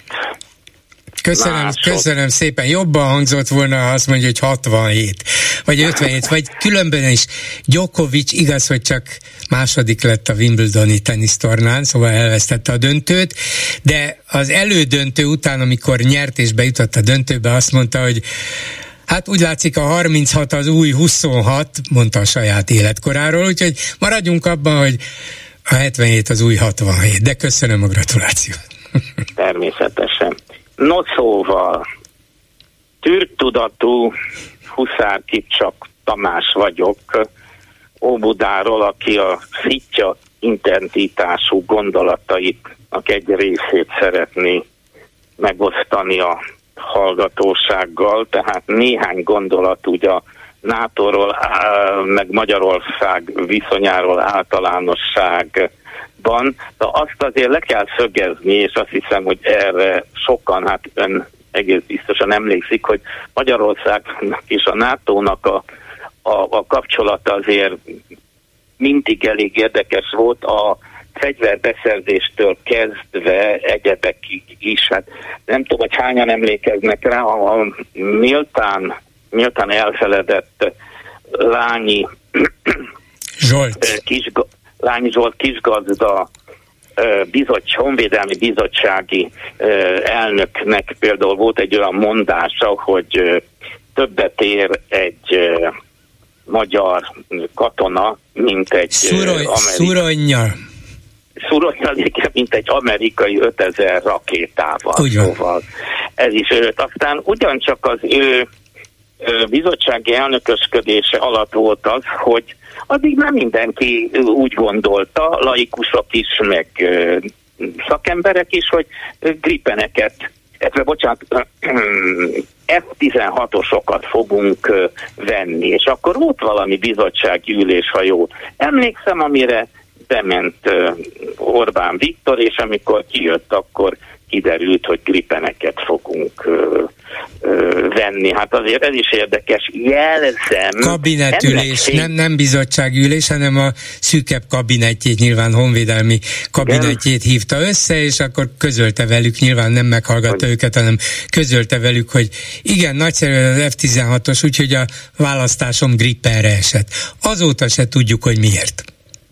Nem, na most azért ez, ez csak zárójelesen mondom, tehát ez gondolom, hogy a, a svédeknek ez, ez jót tett ez a, ez a döntés, hogy akkor mitől sikerült nekünk ilyen rossz viszonyba kerülni velük. Jelzem aztán a gripenekkel kapcsolatban annyi azért még kiderült, hogy például alapvető dolgokra ö, komolyabb átalakítás nélkül nem voltak ö, képesek, ez nem is tudom, hogy ez megtörtént-e. Magyarul a levegőbe az üzemanyagnak az utántöltése alapfokon erre, erre nem voltak alkalmasak ezek a igen, szegény igen szegény gripenek, de hát itt, itt mindennel kapcsolatban csak a balhék. Hát ugye a Selmeci szenátorasszony az meg a, a Lockheed Martinok irányába gyűjtötte. Az az, az F-16-osoknak volt a nagy híve, úgy látszik. Igen. Azokhoz nagyon értett sokat. valamiért.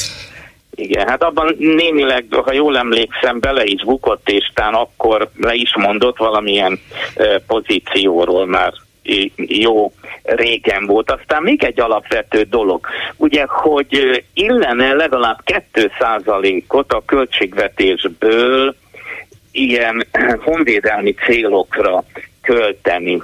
Hát nem azt mondom, hogy 2010-ig őrületes mennyiségben vagy mértékben túl teljesítettük, de addig emlékezetem szerint, hogy nagyjából megvolt, de aztán utána egy jó darabig közelebb volt ez az egyes százalékhoz. Nem volt 2 százalék 2010 előtt sem, tehát akkor is blitzeltünk egy kicsit, de 2010-től 16-ig 6 vagy 7 éven keresztül tovább csökkent a magyar honvédelmi kiadások részaránya, úgyhogy a Fidesz csak vett el ebből is, a honvédelmi kiadásokból is folyamatosan. Így van, arról nem beszélve, hogy mindenféle trükköket lehet ott is csinálni. Hát például ugye vettünk vagy két-három ilyen szuperluxus gépet, ami egész biztos, hogy honvédelmi kiadásként lett elkönyvelve, aztán Orbán Viktor és csapata repkedett rajta, szóval ez könyvelés technikailag zajlik így ez a... Mert ezzel is a békét védik, Huszár úr. Igen. És akkor arról ugyan nem, én egy elég pervers alak vagyok, de azért nem kevertem utána, hogy mi a NATO-ba tulajdonképpen milyen erőt képviselünk? Ön biztos jobban tudja. Hát, Nagyjából mondana erről, vagy másfél-két mondatot? Hogy... Hát ránézek Orbán Viktorra, és azt mondom, hogy nagy erőt képviselünk. Na csak az, az hogy szóval ez, ez így, így borzaszt, és akkor mi próbáljuk fújni a passzát szelet, és most éppen beállunk Törökország mögé. És jelzem, ez hasonlít egy kicsit a, a, a szavazásunk időpontjának a kitűzése, egy kicsit az EU pénzekhez. Ugye Navracsics adott már, vagy, vagy mondott már, vagy 5-6 időpontot, hogy mikor kapjuk meg azt a lóvét, ugye. Aztán mi is mond, vagy a NATO ö, svéd megszavazásával kapcsolatban is mondtunk mi már néhány időpontot. Most a dolgok úgy állnak, hogy úgy jó esetben október elején fogjuk beszavazni a svédeket? Talán? Nem, mi valószínűleg már szeptember közepén, október elején a törökök, és mi erre nagyon megnyugodtunk, hogy nem kell rendkívüli parlamenti ülést összehívni, hogy nehogy mi legyünk az utolsók, elég, hogyha a parlament szeptemberi őszi ülés szakán terjesztik ezt elő minden esetre tiszta, tiszta őrület. Hát ö, pedig ugye annak idején, amikor a Hende Csaba ö, vezette küldöttség kiment, és a, a tisztánlátásáról közismert Hende Csaba mondjuk most kukker nélkül körbenézett, és emlékezetem szerint ő az a kis küldöttség az nem nagyon mondott negatívumot.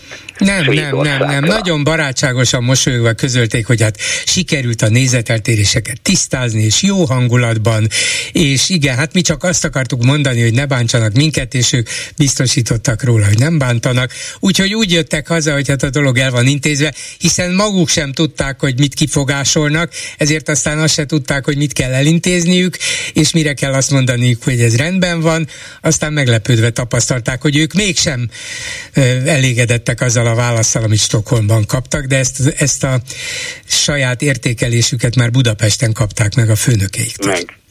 Igen, megtudták, hogy mi a véleményük. No, végül pedig, hát különös tekintettel a Pride-ra, amin természetesen most is részt vettem, és néhány liberális barátommal még jókat is beszélgettünk, más nem mondjak, a főpolgármester helyettes asszonyjal, Bőszanettel is együtt vonultunk. Szóval most egy coming outot szeretnék én bejelenteni, nincs erre jobb megoldás, mint most. Tehát én már kicsin gyermekkorom óta is libernyák voltam, az vagyok most is, és maradok is. Gyanús is Tehát, volt, meg gyanús is marad, ez a lényeg. Igen, tehát vegye tudomásul mindenki, hogy Huszár Tamás coming maradok libernyák, a klubrádiónak pedig további sok szerencsét, jó munkát kívánok, önnek jó egészséget, Köszönöm szépen. hadd szóljanak. Köszönöm szépen, maradunk tisztelettel, viszont hallásra. Oké, okay, viszont hallásra. A vonalban pedig Holoda Attila, energiaipari szakértő. Jó napot kívánok! Jó napot kívánok, üdvözlöm a hallgatókat! Nagyon érdekes adatokat olvastam a 24.hu-n, gondolom önnek ez nem akkora újdonság, nekem, mint újságolvasó, újságírónak és, a, és fogyasztónak talán nagyobb újság főleg azok után, hogy Orbán Viktor még mond pénteken is azt mondta, hogy a magyar állam minden egyes magyar családnak havonta 181 ezer forintot ad, hogy megvédje őket a hatalmasra duzzadt rezsitől. Ez a rezsicsökkentés, ez itt marad velünk örökre. Tetszik érteni 181 ezer forint családonként. Na, a 24.hu ezt most kihozta, hogy olyannyira csökkent nem csak a holland tőzsdei gázár, hanem azzal párhuzamosan, illetve azt két hónap késéssel követve az Oroszországból importált földgáz ára, hogy most már bőven a háború előtti szinten van, és lényegében jóval olcsóbb, mint az a megemelt fogyasztóknak számított, tehát az átlagfogyasztás feletti gázár, annak az, az körülbelül ötször annyi, mint ez a tőzsdei gázár, négy-ötször akkora annyit fizet a fogyasztó, az átlagon felüli fogyasztó, aki pedig vállalkozóként használja például a földgázt, az még nagyobb arányban fizet rá, mint amekkora értékben, vagy mint amekkora áron a magyar állam veszi az oroszoktól a gázt. Szóval a 24.20 számítása szerint most már a magyar állami gázkereskedő cégnél nem óriási veszteség, hanem óriási nyereség csapódik le, amit pedig továbbra is úgy adnak el, hogy hát mennyi pénzt kell költeni itt a magyar fogyasztókra, hogy kibírják a magas energiaárakat. Meddig tartható ez így fönn? Az országnak nyilván jó, a költségvetésnek nyilván jó, de a hazudozásnak azért nem tesz jót hosszú távon. Hát igen, ezt ugye azért megszokhattuk már, ugye kezdve attól, hogy az a 180 ezer forint családonként az beégett a miniszterelnöknek még tavaly június-júliusban, amikor azért ne felejtsük el 200 eurós, sőt 200 euró feletti megavatóránkénti ár volt, most meg a mai ár az éppen 24, tehát körülbelül a tizedénél tartunk annak az árnak, de még hogyha azt vesszük figyelembe, ugye, ahogy ön is mondta, hogy az orosz eh, hosszú távú szerződés alapján nagyjából egy olyan két hónapos csúszással követjük a, a tőzsdei árakat, hát eh, megnéztem, két hónappal ezelőtt az átlag ár 31 eh, euró volt megawatt óránként, ezt hogyha mostani árfolyamon átszámoljuk, akkor nagyjából olyan 120 forint körül van köbméterenként, de az igazsághoz nyilván az is hozzátartozik, hogy ön említette, hogy vannak olyan fogyasztók, akik túllépik a, a bizonyos meghatározott szintet, bár az egyre nehezebben átlátható, és naponta kapom most már a reklamáló leveleket, hogy ez most akkor hogy is van, hiszen ő nem lépi túl, és mégis magas áron számláz. Hát én úgy látom, hogy az MVM-nek még mindig nem sikerült egy jól átlátható elszámolási rendet csinálni, de hogyha átlépi a szintet, akkor nem is 5-6-szoros, hanem az alapárnak a hétszeresét kell fizetnie az adott fogyasztónak, de csak az a feletti része. Viszont az az alatti rész, az úgynevezett rezsivédett rész, az kb. 102 forint körül van köbméterenként. Ez azt jelenti, hogy még ezen is van minimális picurka kis vesztesége a, az MVM-nek, de hát nyilván megpróbálja azt behozni ezzel a túlszámlázással. És ahogy ön is mondta, bizony nagyon sok olyan nem csak lakossági fogyasztó, hanem bizonyipari kisvállalkozás is beszorult abba a korábban kötött szerződésbe, ami alapján sokkal, de sokkal drágábban tudtak szerződést kötni. Többnyire általában egy, egy évre kötötték a szerződést, bizony amíg abból ki nem futnak, addig ezt a magas árat fogják ők is fizetni, és ebből képződik az a haszon, amivel mondjuk kompenzálni lehet azt a veszteséget, amit esetleg az úgynevezett rezsicsökkentett áron elszenved a magyar villamosművek, mint a nagy szolgáltatónk, az egyetemes szolgáltatásért felelős vállalkozás. De ezzel együtt ez valóban egy nagyon érdekes kérdés, de hát ahogy ön is mondta, meddig lehet ezt föntartani? Hát mivel ez egy politikai termék, és ez 2014 óta politikai termékként kell erre tekinteni, hiszen valójában nincsen semmiféle gazdasági indok, a gazdasági, hogy mondjam, tehát még csak azt sem mondhatnánk, hogy ezzel valóban meg akarják védeni a családokat, mert a családokat azzal tudnánk megvédeni, hogyha olyan eszközöket, olyan pénzeszögöket biztosítanánk nekik, amitől kevesebb energiát fogyasztanak, hiszen az energiatakarékosság az bizony az lenne az elsődleges cél, és ebből a szempontból a magas általán egy kicsit még kedvezés arra, hogy az emberek egyre jobban elkezdték megnézni azt, hogy hogyan fogyasztanak, olyan szigetelő rendszereket, olyan nyilászárókat tettek be, amivel a, az alacsonyabb fogyasztás irányába tudtak elmozdulni, hiszen végső soron mégiscsak ennek kellene lenni az iránynak, és nem az, hogy a kormány jó atya módjára mindenkivel közli, hogy te ne foglalkozz az energiaára, majd én ezt gondoskodok róla, hát sajnos így nem fog menni. A dolog érdekessége az, hogy akinek van ehhez türelme és kedve, az megnézheti a Fidesz 2009-es még az Európa parlamenti választásokra írt programját, az volt az utolsó tételes program, amit a Fidesz készített az elmúlt 10, most már 14 évben. Abba bizony leírták ők is, hogy az olcsó energia korának vége.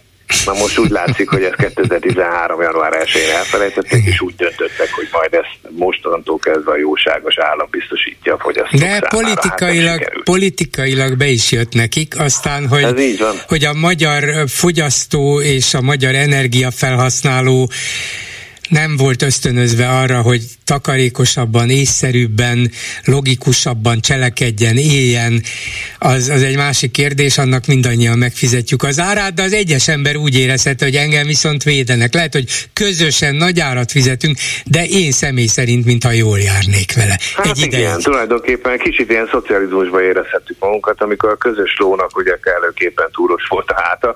Ebből következően az nem számított, hogy egyébként a közösből fizetjük ki ennek a különbözetét, hiszen nincs ember egyébként, aki ebbe belegondol, hogy mondjuk tizen akárhány éven keresztül, most már 11 éven, vagy 10, hát most már lassan 11 éven keresztül ugyanolyan áron lehet vásárolni valamilyen terméket, hiszen mindennek változott az ára, akkor miért pont az energiára ne változott volna, még ha nem is jött volna be ez az elmúlt évi energiakrízis, az meg aztán pláne eh, rátette erre. Tehát nagyon jól lehetett látni, hogy a magyar állam bizony manipulálja ezzel a fogyasztókat, és egészen máshol, nem azon a bizonyos sárga csekken, de megfizetjük ennek az árát méghozzá többszörösen, nem véletlen sok egyéb más, amire legalább annyira fontos lett volna, oktatás, egészségügy, vagy csak két példát hozzak, arra bizony sokkal, de sokkal kevesebb jutott, és ez mind-mind hozzájárult ahhoz, hogy, hogy a magyar állam ezt a különbözetet, ezt a mi közös zsebünkből fizette meg.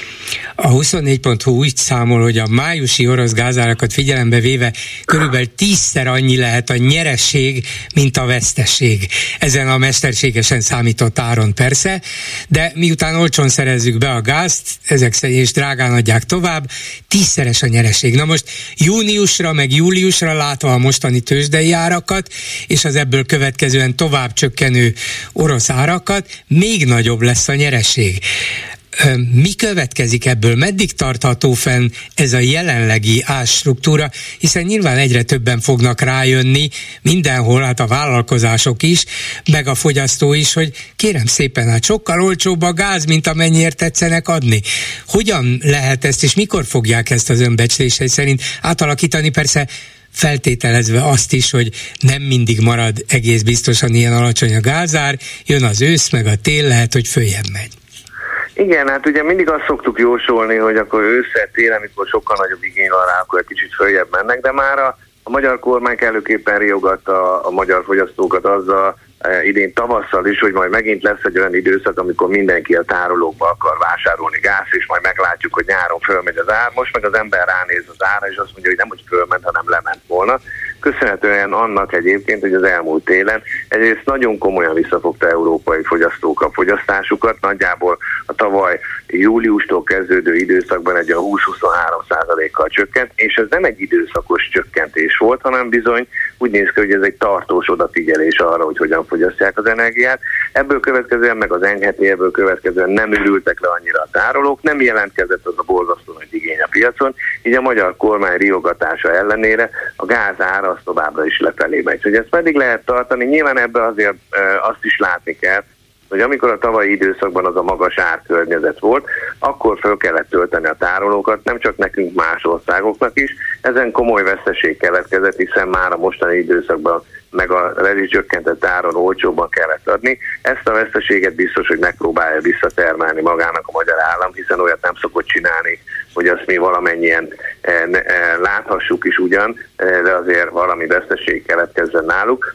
Persze az igazsághoz az is hozzátartozik, hogy megképezték ezt az úgynevezett rezsivédelmi alapot, amiben már megint nem a magyar állam tett be pénzt egyébként, hanem nagy vállalatok, elsősorban energiavállalatoknak kellett a zsebükbe nyúlni és kipótolni ezt a részt. Tehát az az igazság, hogy a magyar állam így vagy úgy, de mindig jól jár ezzel, hogy meddig tartja fönt, addig, amíg az emberek eh, szeme zárva van addig az, amíg az emberek nem kérik számon ezen a kormányon, eh, hogy bizony ez most már nyerészkedés rajtunk, és sajnos az a helyzet állt elő mostanra, nem tudunk választani a szolgáltatók közül. Nincs olyan, e, ugye mindig szeretünk beszélni, hogy a szabad piac, meg én azt választom, akit én akarok, hát csak a magyar piacon nem nagyon van. Az ipari fogyasztóknak, vállalkozásoknak inkább van, hiszen vannak olyan vállalkozások, akik keresztül vásároltak földgáz, de a lakossági fogyasztás az gyakorlatilag hozzá van kötve az MVM-hez.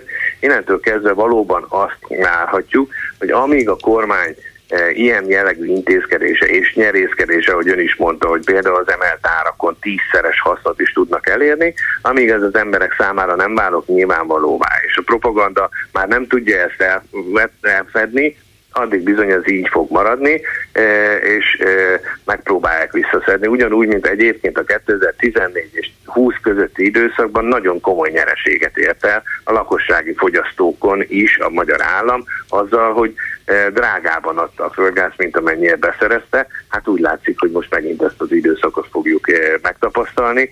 A propaganda persze sok mindenre képes, hát ezt nyilván tudja, aki a sajtóban dolgozik, aki azt a fajta sajtót uralja, és naponta elmondja, hogy de te így jársz jól, és biztos, hogy jó, és majd én vigyázok rá, az emberek elhiszik, hogyha sokat hallják. Én nagyon bízom abba, hogy mindenki egyre inkább belenéz abba, hogy milyen gázszámlát kap, és egyre inkább elkezd gondolkodni azon, hogy bizony itt nagyon át vagyunk. Na most akkor adok önnek egy házi feladatot. Igen. Ha az Orbán kormány hirtelen a homlokára csapna, és azt mondaná, hogy hát eddig teljesen rossz energiapolitikát csináltam, de itt van ez a Holoda Attila, hát ne csak az ellenzéki médiának ossza az észt, mondja meg nekünk, hogy hogyan alakítsuk át. Mit mondana nekik ebben a mostani helyzetben? Hát ebben a mostani helyzetben először is eh, őszintességet, egy normális olyan elszámolási rendszer, ami átlátható a fogyasztók számára. Én eh, arra motiválnám őket, hogy legyen több szolgáltató, akik között választhatnak a fogyasztók. Nyilván ez egy hosszabb idő, mert ezt a bizalmat sokkal nehezebb visszaszerezni, hiszen a nyugati úgynevezett multik, akiket innen kizavartunk, azok nem fognak olyan könnyedén visszajönni. Eh, de ami legfontosabb, el kellene indítani egy olyan kampányt, amiben az emberek számára elmagyarázzuk, hogy miből keletkezik az energia, hogyan tudunk vele a legolcsóbban kijönni, méghozzá úgy, hogy egyre kevesebbet használjunk föl, ne úgy, hogy közben 18 fok van otthon, vagy 17 fok van otthon, hanem megtartva azt a komfort szintet. Igenis vannak erre technikák, technológiák, és ha már ezek a technikák, technológiák vannak, akkor ebbe az iparágba kellene fejlesztési pénzt és állami támogatást betenni, hogy minél nagyobb ütembe fejlesztjük ezt a területet, e, és hát arról nem is beszél, hogy vissza kellene engedni valamennyi olyan megújuló energiát az ország energia ellátásában, mint például a szél, ami jelenleg tiltva van, vagy éppen nagyobb állami ösztönzést adni a geotermális energia hasznosítására, és itt most nem kifejezetten a nagy mélységben lévő forró vizekre gondolok, hanem bizony a talajszondás hőszivattyúkra is, amelyeknek a hatásfoka elsősorban intézményi vagy lakótelepi rendszerben sokkal, sokkal jobb tud lenni, mint akár a gázos fűtés. Ebből az irányba kellene eltolni ezt, és ezek lennének a legsürgetőbb lépések meg hát természetesen az őszinteség. És hogyha azok az átlag fölött, vagy az úgynevezett átlag fölött fogyasztók azt mondanák, hogy de ezt a hétszeres árat azért már méltánytalan velem megfizettetni, arra volna egy konkrét javaslata, hogy ezt a rendszert hogy kéne átalakítani, hogy van a mondjuk a fogyasztó kétharmada, aki fizeti ezt az úgynevezett rezsicsökkentett árat, ezt a 102 forintot köbméterenként, a többiek pedig a fölött fizetik a hétszeresét.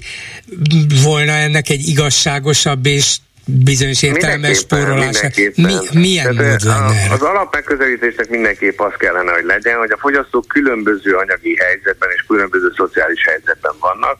Ehhez mérten kellene különböző sávos rendszereket kialakítani, és ennek a sávos rendszernek nem az lenne a lényege, hogy akkor egy bizonyos szintig mindenki borzasztó olcsón kapja, hanem lennének olyan fogyasztók, elsősorban a nagy fogyasztók, akik több száz eh, köbmétert használnak, vagy jóval többet használnak, mint mások, és valójában nem is veszik észre, hogy ők mennyit fogyasztanak. Bizony a fogyasztókat ugyanúgy szegmentálni kell, mint ahogy már megszokhatták például a fogyasztók, hogy a mobiltelefon szolgáltatók szegmentálják a fogyasztókat, a szokásoknak megfelelően alakítanak ki különböző csomagokat. Ebbe az irányba kellene elvinni a, a földgáz mhm. és a villamos energia fogyasztása, és figyelve arra, hogy hol milyen szociális helyzet van, hol mennyi a fogyasztás, és eh, ehhez természetesen az lenne a legfontosabb, hiszen a kormány mindezt nem tudhatja, be kellene ebbe a munkába vonni az önkormányzatokat, hiszen ők ismerik a leginkább azt a szociális helyzetet, mert náluk jelentkeznek akár segélyekért, akár segítségért, akár mással az emberek, és ennek megfelelően kialakítani olyan fogyasztói csoportokat, akár többet is, négyet, ötöt,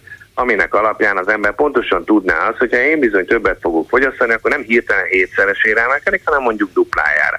Utána megint túllépek valamit, akkor megint emelkedik mondjuk triplájára, de az egy sokkal normálisabb és odafigyelhetőbb változat lenne, és nem akasztanák ki a fogyasztókat egy-egy számla megkapása után annak értelmezése, hogy hogy, hogy én átcsúsztam ebbe a hatalmas szintbe, miközben nem is fogyasztottam többet, vagy éppen csak egy picikével, és azt látja, hogy hétszeres ára hirtelen beugrik a számlán, ez bizony mindenki számára sokkolóan tudhat. Köszönöm szépen Holoda Attilának, minden jót, viszont hallásra. Nagyon szívesen, minden jót kívánok, viszont hallásra. Háló, jó napot kívánok! Jó napot kívánok, Attila vagyok. Ön Igen, is. én vagyok vonalban. Igen. Tiszteltem bolgár úr, régóta hallgatom, soha életemben nem telefonáltam sehova. Egyszer el kell kezdeni. Érdekesek a mások véleményei, de én szakmámnál fogva a tényeket szeretem. És most én tények miatt hívtam föl, hogyha Igen. ez érdekes. Korábban próbáltam, mert ugye a termőföld védelme meg az ivóvíz az nekem is fontos. De úgy tűnik, hogy ivóvizet nem kapok, termőföldet meg tőlem védik. Eh, 70 éves elmúltam, nyugdíjas vagyok. Összesporolt pénzemből vettem 20 valahány évvel előtt egy kicsi telket, és húztam rá egy 36 négyzetméteres házikot. Úgy gondoltam, hogy majd nyugdíjasként jó lesz nekem ott a kertbe. Egyedül vagyok, ez tulajdonképpen a nyugdíjas mennyországnak számíthatna, ugye, hogyha jól értjük egymást. Eh, 23 évig, mivel ez egy korábban nagy telek volt elosztva, a szomszédtól kaptam a vizet egy csövön, és elszámoltunk becsülettel egy vízóra alapján. Igen. Történt egy durva vízcsőtörés, és rám vettek 220 ezer forint elfolyt vizet a földbe. Én ezt kinyögtem, tudomásul vettem, így jártam, nem a vízműnél tört el, nálam tört el, Mert időközben 80 éves szomszédasszony azt mondta, hogy Attila drága, hát kösse már be közvetlenül a vizet. Mondtam, hogy igaza van, a telek végénél levő földút alatt van a vezeték, 50 centivel beljebb kell tenni a vízórát, beköttetem a vizet. Mindenkinek a környéken ilyen 80 centis, ilyen, vagy 89 ezer forintos ilyen csők vízóra aknája van. Én Budapesten vagyok, tehát nem a vidéki agglomeráció, hanem én még az egyik budapesti kerületben vagyok. Ezért nekem tervet kellett csináltatnom egy betonvízóra aknára. Meg is csináltattam egy méterszer egy méter 20 centis, szabványos zsalukőből. Hát őszintén szólva az a majdnem félmillió forint, az nekem egy kicsit fájó volt, de kész a vízóra akna.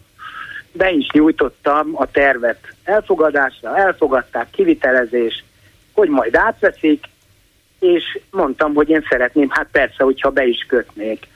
Na, a bekötésre a vízmű múlt évben adott nekem egy 200 bocsánat, szemüveg, mert már kell, 244 ezer forintos, 244.983 forintos ajánlatot, hogy annyiért köti be, plusz a saját bekötését 49.150 forintért vett. Ez már, ez már annyi pénz, hogy ez tényleg szemüveg kell.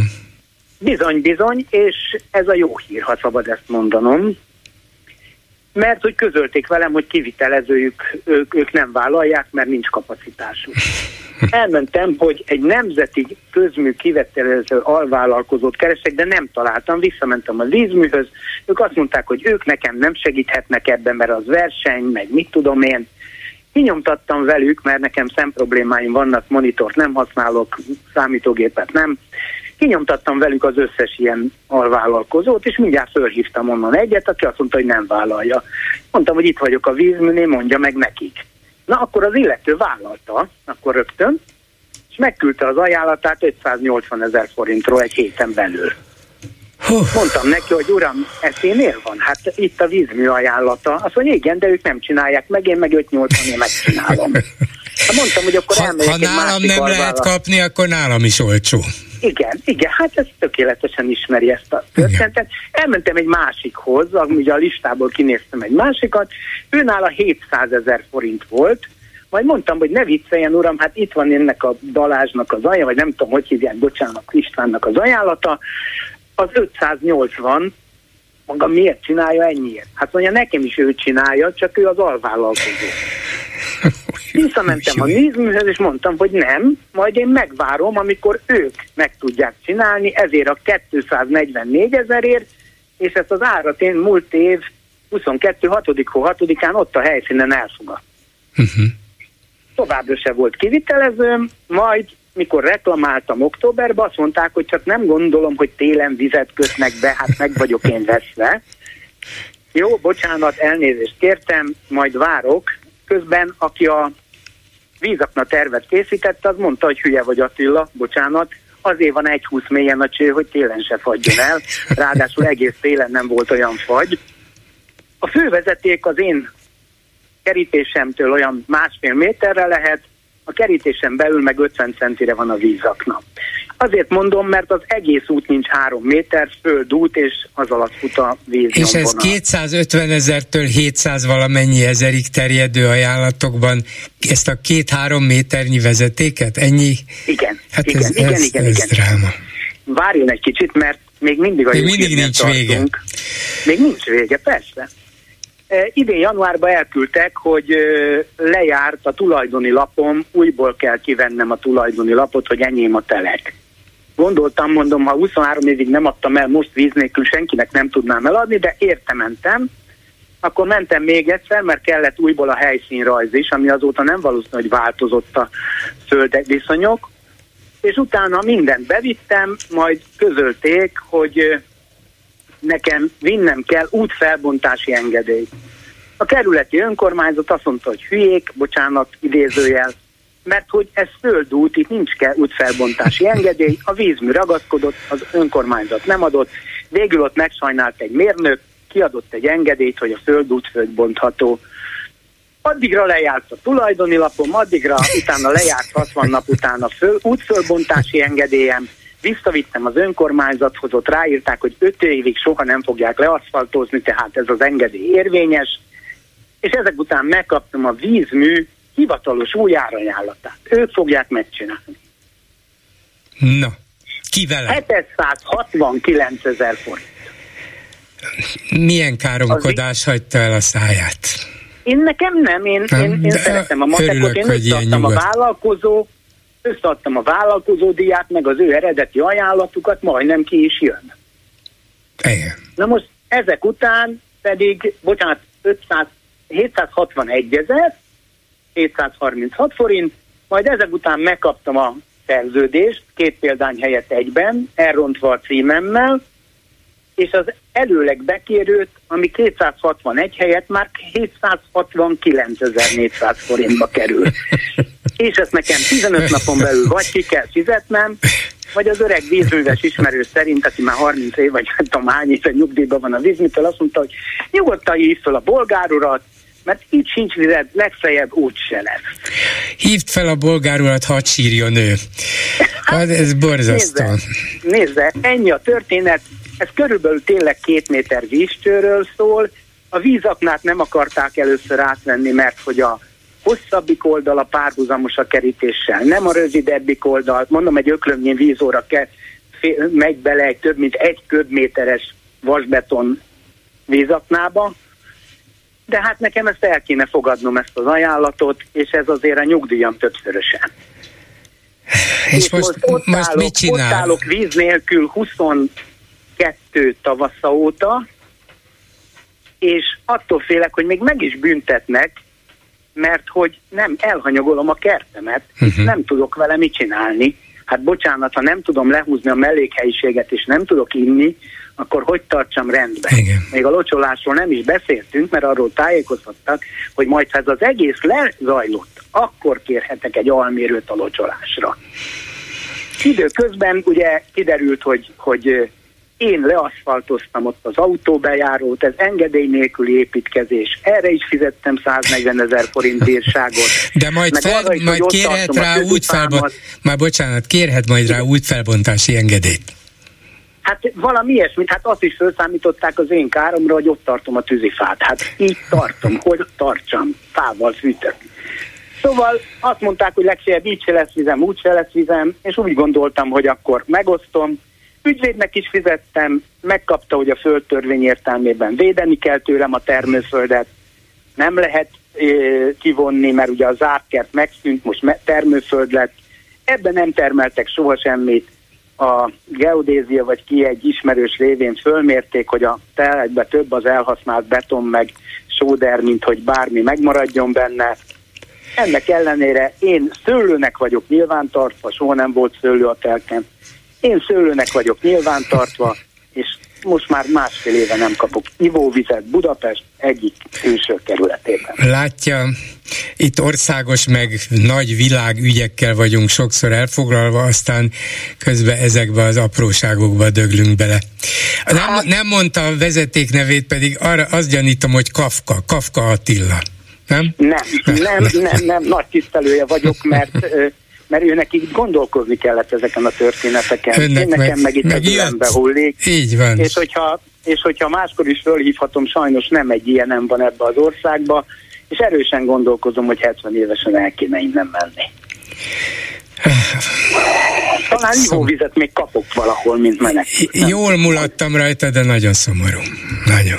Úgyhogy azt mondták, hogy úgyse történik semmi, tehát nyugodtan elmondhatom, hisz semmilyen betelefonálásra, semmilyen dologra nem működik semmi. Én csak azt nem tudom, hogy hogy írom alá három napon belül ezt a pénzt, amit előre kell befizetnem a kivitelezés előtt, nem tudom, hogy melyik összeget, és nem biztos, hogy még Azt tudom mondani, ilyen. hogy írjon az Orbán titkárságnak, panaszolja el, hogy elmondta a bolgár műsorában, és nem történt semmi, úgyhogy kéri, kéri, hogy Orbán Viktor intézze. Ugye egyszer az édesapám írta egy hasonló helyre, és azt írtam meg, hogy az önkormányzat lecsúszott a fellebezési határidőről. És a bíróságon azt mondták, hogy ja, bocs, akkor az önkormányzat elvesztette a perc, szűcsúr, menjen haza. Uh-huh. Úgyhogy ennyi volt a történet. Hát voltak még olyankor jogállami szabályok. Köszönöm szépen. Hát nézd, nem tudok többet. Én egy tényeket akartam elmondani, hogy védjük az ivóvízbázist, védjük a termőföldet, aztán a nyugdíjas meg majd csak meg lesz valami. És védjük a, megvédjük a nyugdíjasokat, ezt sose felejts el. Igen, igen, igen, igen. Nagyon szépen köszönöm. köszönöm. jó szerencsét kívánok, viszont hallásra. Van egy hallgató vonalban, de itt van már Lőrinc Csaba is a Facebook kommentekkel, úgyhogy kérem a hallgató türelmét. Szia Gyuri, köszöntöm a hallgatókat. Tehát a számos témában érkeztek kommentek, ezek közül az első a fóliázás. Csak úgy kérdezem, a Facebook kommentelők nem akarnak telefonálni, ez egy telefonálós műsor. Mm, nem tudom, tehát nekik ez kényelmesebb valamilyen hát módon. Tessék, hát de, van, de én tudok a műsorhoz úgy, ke, úgy kell hozzájárulni, hogy nagyon okos, szellemes dolgokat lehet mondani egy, szóban. Egyébként tud, tudok olyan kommentelőről, akibe is telefonál. Biztos döke. A fóliázással kapcsolatban, kedves bolgár úr, bár valóban kultúra körét érinti ez a büntetésítéses történet, amit a Libri kapott, de lira. lira. Lira kapott, de ez a véleményem szerint nem a kultúrharc, hanem sokkal inkább az emberi jogi harc a javából. Hát emberi jogi, de az kultúrharc, ami meddig terjednek az emberi jogok, és ki hogyan határozza meg, vagy korlátozza őket, ez kultúrharc. Tehát számomra még mindig értetetlen, hogy az emberi jogok egyetemes nyilatkozatát miért nem tudjuk elfogadni. Ez, ez nekem egy ilyen külön kérdőjel. Aztán a NATO csúcsról. Érdekes volt végignézni a NATO csúcson, ahogy beszólítják az országok kormányfőit. Nem tudom, mi alapján állították össze, hogy ki, ki után következzen, de Orbán a végén vonult be. Haba tortán az volt, hogy előtte a török elnök állt, aki teljesen eltakarta. Hát nem azt nézik, hogy ki hány centi, az, az biztos. Nem itt, itt az országok neve szerint van összerakva, ahogy Herman János elmondta. Aztán felvezetődben említetted, hogy autót 190 milliárdért vesznek, de erre mond, igen, volt egy milyen kom- olcsón sikerült, igen. volna 390 milliárdért is. Igen, igen, kommentelő úgy vélte, hogy repülőt vesznek 5000 milliárdért. Az is lesz, igen. Aztán a külügyi államtitkár, államtitkár, rém államtitkár Mencer Tamás kapcsán többen is kommenteltek. Mencer Tamás szakmai pályafutása érdekes, véli az egyik kommentelő, nem sorol, felsorolta ugyan, hogy mik voltak ezek az állomások, de ezt most nem mondanám. Inkább azt mondja, hogy emlékszem a sportriporteri próbálkozására, hát egy gyötrelem voltam már akkor is hallgatni. Tehát, mint tudjuk, akinek büdös a munka, és mellesleg hülye is mindenhez, nem abból válik a, abból válik a legjobb fideszes nem, politikus. Nem, nem hülyézzük le egyik politikus sem, és Mencer egyébként biztos nem is hülye, és rengeteget dolgozik. Hát látni lehet, hogy mennyit dolgozik hogy esetleg olyanokat ír, ami, amilyeneket hát talán más nem írna, a, még azt sem mondom, hogy magától van, őt legfőjebb csak erre a feladatra alkalmazzák. Ez, ez a műsor nem jöhetne létre Szijjártó Péter és Orbán Viktor nélkül, úgyhogy meg akartam volna ugyan kérdezni, hogy mennyi ebből Mencer Tamás szellemi terméke, de érdekes módon a külügyi államtitkár ma nem ért rá, sőt holnap meg holnap után se fog ráérni, lehet, hogy ez a következő néhány évben így lesz. Erről rímel egy komment, Mencer beszél, de a hang Orbáné. Ugyanaz ja, a vicceskedő, van, aljas, cinikus, az ellenfeletlenéző beszéd. Persze. Mencer kérdésére, mely szerint mégis a, ez már nem a kommentekhez tartozik, viszont a német nagykövet két szóban válaszolt arra a kérdésre, hogy nem aggódik-e a német demokrácia állapota miatt, hiszen mindössze feles többséggel megváltoztatták a választási törvényt. A válasz pedig így hangzott, nem igazán. Hát hogy mer így visszaszólni egy német nagykövet, egy magyar külügyi, külügyi államtitkárnak? Nem igazán? Hát milyen mód ez? Először is meg kell szólítani az államtitkárt, hogy tisztelt államtitkár úr, és így tovább. De hát a lényeget úgy gondolom, hogy megtartották és levágták azt nem a részt, ami aztán volt az a felvetés is, hogy az USA-ban elnököt választanak, és nem keresztapát. Ennyi lett volna a komment. Köszönöm szépen, a hallgató a vonalban, jó napot kívánok! Tisztelem, tisztelem Bolgár úr, Mencer Tamás. Én László vagyok Budapestről, de a Mencer Tamásra szólnék hozzá. Előttem a komment szekcióban lelőtték, amit akartam mondani. Ez a kis megmondó ember sportriporternek indult, elmondok a sztorit, tehát ön, önnek is meg lesz. Duna TV volt egy sport egy, foci meccset kommentált, és bemondott egy olyan góllövőt, aki nem is játszott azon a meccsen. Hát az az igazi gól, nem? Ha valaki úgy tud gólt lőni, hogy nincs ott, az ott nagyon jó. Lelátom, eltűnt a lába három hete, ment be, mondta, hogy azért nem, nem most uh-huh. 15 éve. Tényleg, na de hogy, hogy emlékszik de, ilyenre? Hát már, már akkor feltűnt... Ilyet, ha ezt mondjuk, a Szepesi csinálta volna, hogy összekeveri a hidegkotit a puskással, vagy a később a vitrai a farkasalcsit összekeveri a benével, az egész ország azt mondja, hogy öreg, mit keselte ott? Most meg a Mencer mondja meg, hogy hány óra van. De, de most komolyan 15 évre visszamenőleg emlékszik, hogy ez a Mencer Tamás volt. Biztos ez? Biztos. És ha nem Biztos. ő volt, ha összetéveszti, mert éppen a Mencer otthon ült sérülten, és nem ő vezette, vagy nem ő közvetítette a mérkőzést? Igen. Oda vettem neki három a Facebookon, és letiltott. Uh-huh. Tényleg? Tényleg. Hát nem, szere, nem szereti az ilyen kritikát. Hát azzal tessék hát, kritizálni ezek, őt, hogy ők, miket ezek, mond a nyugati ezek, nagykövetekre. Aha. Egy vitrai miért nem követett össze a, a Váradi Bélát a kis Lacival vagy a törőcsikkel? Mindenki követhet el hibát. A hidegkutit miért nem követett össze a, a Tiborral mondjuk? Ez a nyomorult bemondta, hogy ez gólövő, most mondok valamit, Kis Pista, Kispista ült a térdik ízbe. Nézze, a lényeg az, hogy a Mencer, Mencer Tamás nem téveszti össze Szijjártó Pétert Balázs Péterrel. Ez a lényeg. Ja, ja az más. Hát egy Balázs Péter is, igen, jó, hagyjuk. Tudjuk, igen, de nem már. Megmondja, megmondja a németeknek, hogy merre, a, hogy merre van az arra a németeknek, meg az Amerika, meg az amerikaiaknak is. Mindenkinek megmondja, hogy merre van arra. A, a mentszer. Igen, persze. Mindenki tudja, nem ő mondja, a főnök mondja, csak a Tomikával mondatja ki úgy szép magyarsággal, ugye? Azt tudjuk. Így van. Hát ez van. Jó, akkor ezek szerint megtudtunk valamit az ő sportriporteri múltjáról. Fogalmatlan a csávó. Uh-huh. Tehát... Köszönöm szépen, minden jót, viszont hallásra. Háló, jó napot kívánok! Jó napot kívánok! A nevem a, a hölgyeknél leadtam. Hallgatva az ön műsorát, nem tudom, vonalva vagyok? Igen, igen, igen, önt halljuk. Hallgatva az ön műsorát volt egy mávos történet, ahol megsérültek a, egy néhány utas. merült bennem a gondolat, hogy nyugdíjasként, ha én nem veszek jegyet, akkor nekem van biztosításom, hogy a máverről Hát ez jó, jó kérdés. Ugye mivel igazolja, hogy ott volt? Hát valami helyjegyet azt hiszem, uh-huh. én nem használtam ugyan, bár nyugdíjas vagyok, de valamit, valamit, valamit kap. Uh-huh. Igen, csak annak nulla forint az ára. Igen. É, hát a, akkor, talán, vagy nem is tudom, hogy... Igen. Hát valami. akkor biztos minden vonatkozik a nyugdíjasra is. Hát én nem vagyok biztosíték a magyar viszonyok között, és hát hál' Istennek nem volt sok ilyen vonatbaleset, meg nem volt ez olyan nagyon komoly sérülés, de Isten adja, lehet ilyen is. Igen, de azt gondolom, hogy hát talán ezt így sem nem, Magyarországon persze sok minden elképzelhető, de azt nem feltételezem, hogy csak azért, mert a nyugdíjasok ingyen utazhatnak, ezért rájuk nem vonatkozna az utasbiztosítás, vagy a MÁV nem lenne felelős az általa bekövetkezett balesetekért, és ezért, ezért ők nem kapnának adott esetben ellátást vagy kártérítést.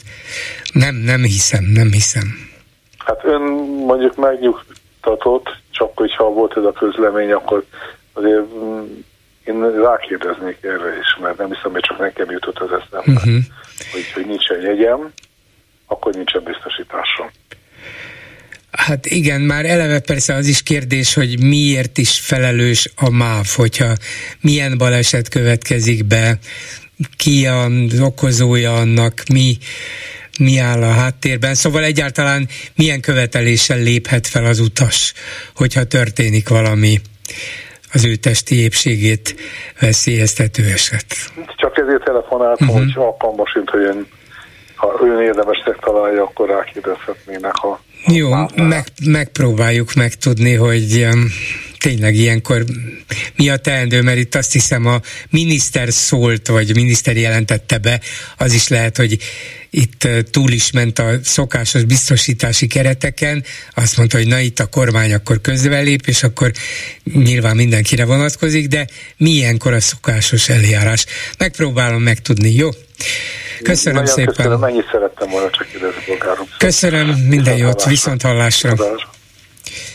Ezzel a megbeszéljük mai műsora véget ért, készítésében közreműködött Král Kevin, Balok Kármen, Kismária, Csorba László és Lőrinc Saba.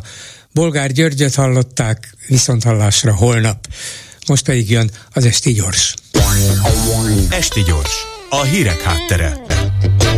Jó napot Európa, jó napot nagyvilág, üdvözlök mindenkit, aki Magyarország és a Szabad Európa maradék magyar hangját hallgatja, akár az egész földkerekségen, internetes oldalunkon, Youtube-ján, telefonján, wifi rádióján, számítógépén, vagy a vasalóján jogunk van szólni. Dési János vagyok, örülök, hogy me is velünk tartotok, szerkesztőtársam V. Nagy Gyöngyi. Motto Szent könyvek tömegét tudó Linus, te, Zord rendjében a jó Ferenc atyánknak, szándék nélkül a fültanúja voltál, hogy meggyontam. Elég gyakorta űztem egy-egy farcicerét ramagy buzikkal. Janus Pannonius, csorba győző fordítása. E remek sorokat egy katolikus püspök vetette papírra, igaz egy szabadadnak tűnő, régóta elszaladt században. Most csak azért idézem, hogy a fővármegyei Al és Közép István testvérek kommandója azonnal rohanjon rá a nájlonjával és tekerje be, nehogy kiugorjon belőle egy égetni való bozorgány. A rangomra sokat adok, és mivel én egy gróf vagyok, előfordul hébe-hóba, hogy magammal se állok szóba. Csiribili, csiribili kékdolmány. Középkor ugyan már ez a mesterséges intelligencia kora. Amúgy a természetes intelligencia egy része a régi jól bevált uszításban találja meg hatalma forrását, és a természetes intelligencia más állítólagos hordozói uszulnak is, hogy a faladja a másikat. És most érünk oda, hogy ó, az én proféta lelkem. Ez egy idézet, csak szólok, amely ajaj, így folytatózik, az a parázna vérnősző barom. A többi a fólia sátorban megtekintető. Ugyanis néhány hete, ó, az én profita lelkem, a parázna vérnősző barom, ezt írtam. Mint az közismert, a rendőrség megerősített erőkkel vizsgálja, nehogy tiltott irodalom kerüljön ártatlan gyermekek kezébe, vagy akár felnőttébe, ami nagyon helyes, hiszen így a hatóságok kénytelenek lesznek elmélyedni a világirondalomban, s rövidesen Magyarország büszkélkedhet a föld legműveltebb hatósági közegeivel, vagyis teljesen nyilvánvaló, hogy iskolára, tanára nincs túl nagy szükség, az élet megoldja az eféle kérdéseket, nem kell annyit nyivákolni. Na most profécia. Arról nem is beszélve, ha egy-két konkurens könyves volt hálózatot szépen rendben, ahogy csillag megy az égen, szénnél lehetne bírságolni, akkor esetleg olcsóban lehetne megszereznie annak, akinek van miből. A miénkből. Ahogy ez menni szokott. Ezt a birodalmat én építettem fel a családomnak, és most átadom neked mert a mi családunkra örökkön örökké emlékezni fognak. Jaj, de szép kis könyves volt hálózat, ez kár lenne, érte, mondja egy fes ellenőr vadonatúj egyenruhájában, a parolián két pici könyvvel, ami azt jelzi, hogy a mese és regényirodalom tartozik hozzá, a dráma elhárítása, valamint a képregények ellenőrzése a másik alosztályé. A célkörözősi csoportfőnökség munkatársai a múlt héten is két írót állítottak elő, amiért helytelenül fogalmaztak és mondjuk közben most készítik elő, hogy a megmaradt állami üdülőket odaadják a haverjaiknak, de ki lehet az az Ádám, Barbara Tóni, hogy az MR és CT még elérhetetlenebb legyen, a pedagógusokból legyen kapcarongy, az oktatás lehetőleg kreténeket képezzen, de jelentem főkönyvel hárító bajtársnak, hogy helytelen szöveg egy betű nem sok, annyi sincs itt a polcokon, a többit meg lehet nézni a Fahrenheit 451 című filmben. A konkurencia kinyírása tehát csak pontosan, ahogy csillag megy az égen, ez is egy idézet, bár munkádon más keres, halad. Főisbán alvezér bajtárs testvér lófő örgróf, Amodom, olyan finom, hogy már én magam sem bírom. Így szól hozzám, aki meglát, ő csókolom a szilvupléját. Az egész mágnás miska fölvonulhat a szórakoztatásra. A lényeg, hogy legyen ki gyűlölni, hiszen a diktatúra működéséhez mi is kellünk ám, akiket gyűlölni lehet, és akiknek gyűlölni kell.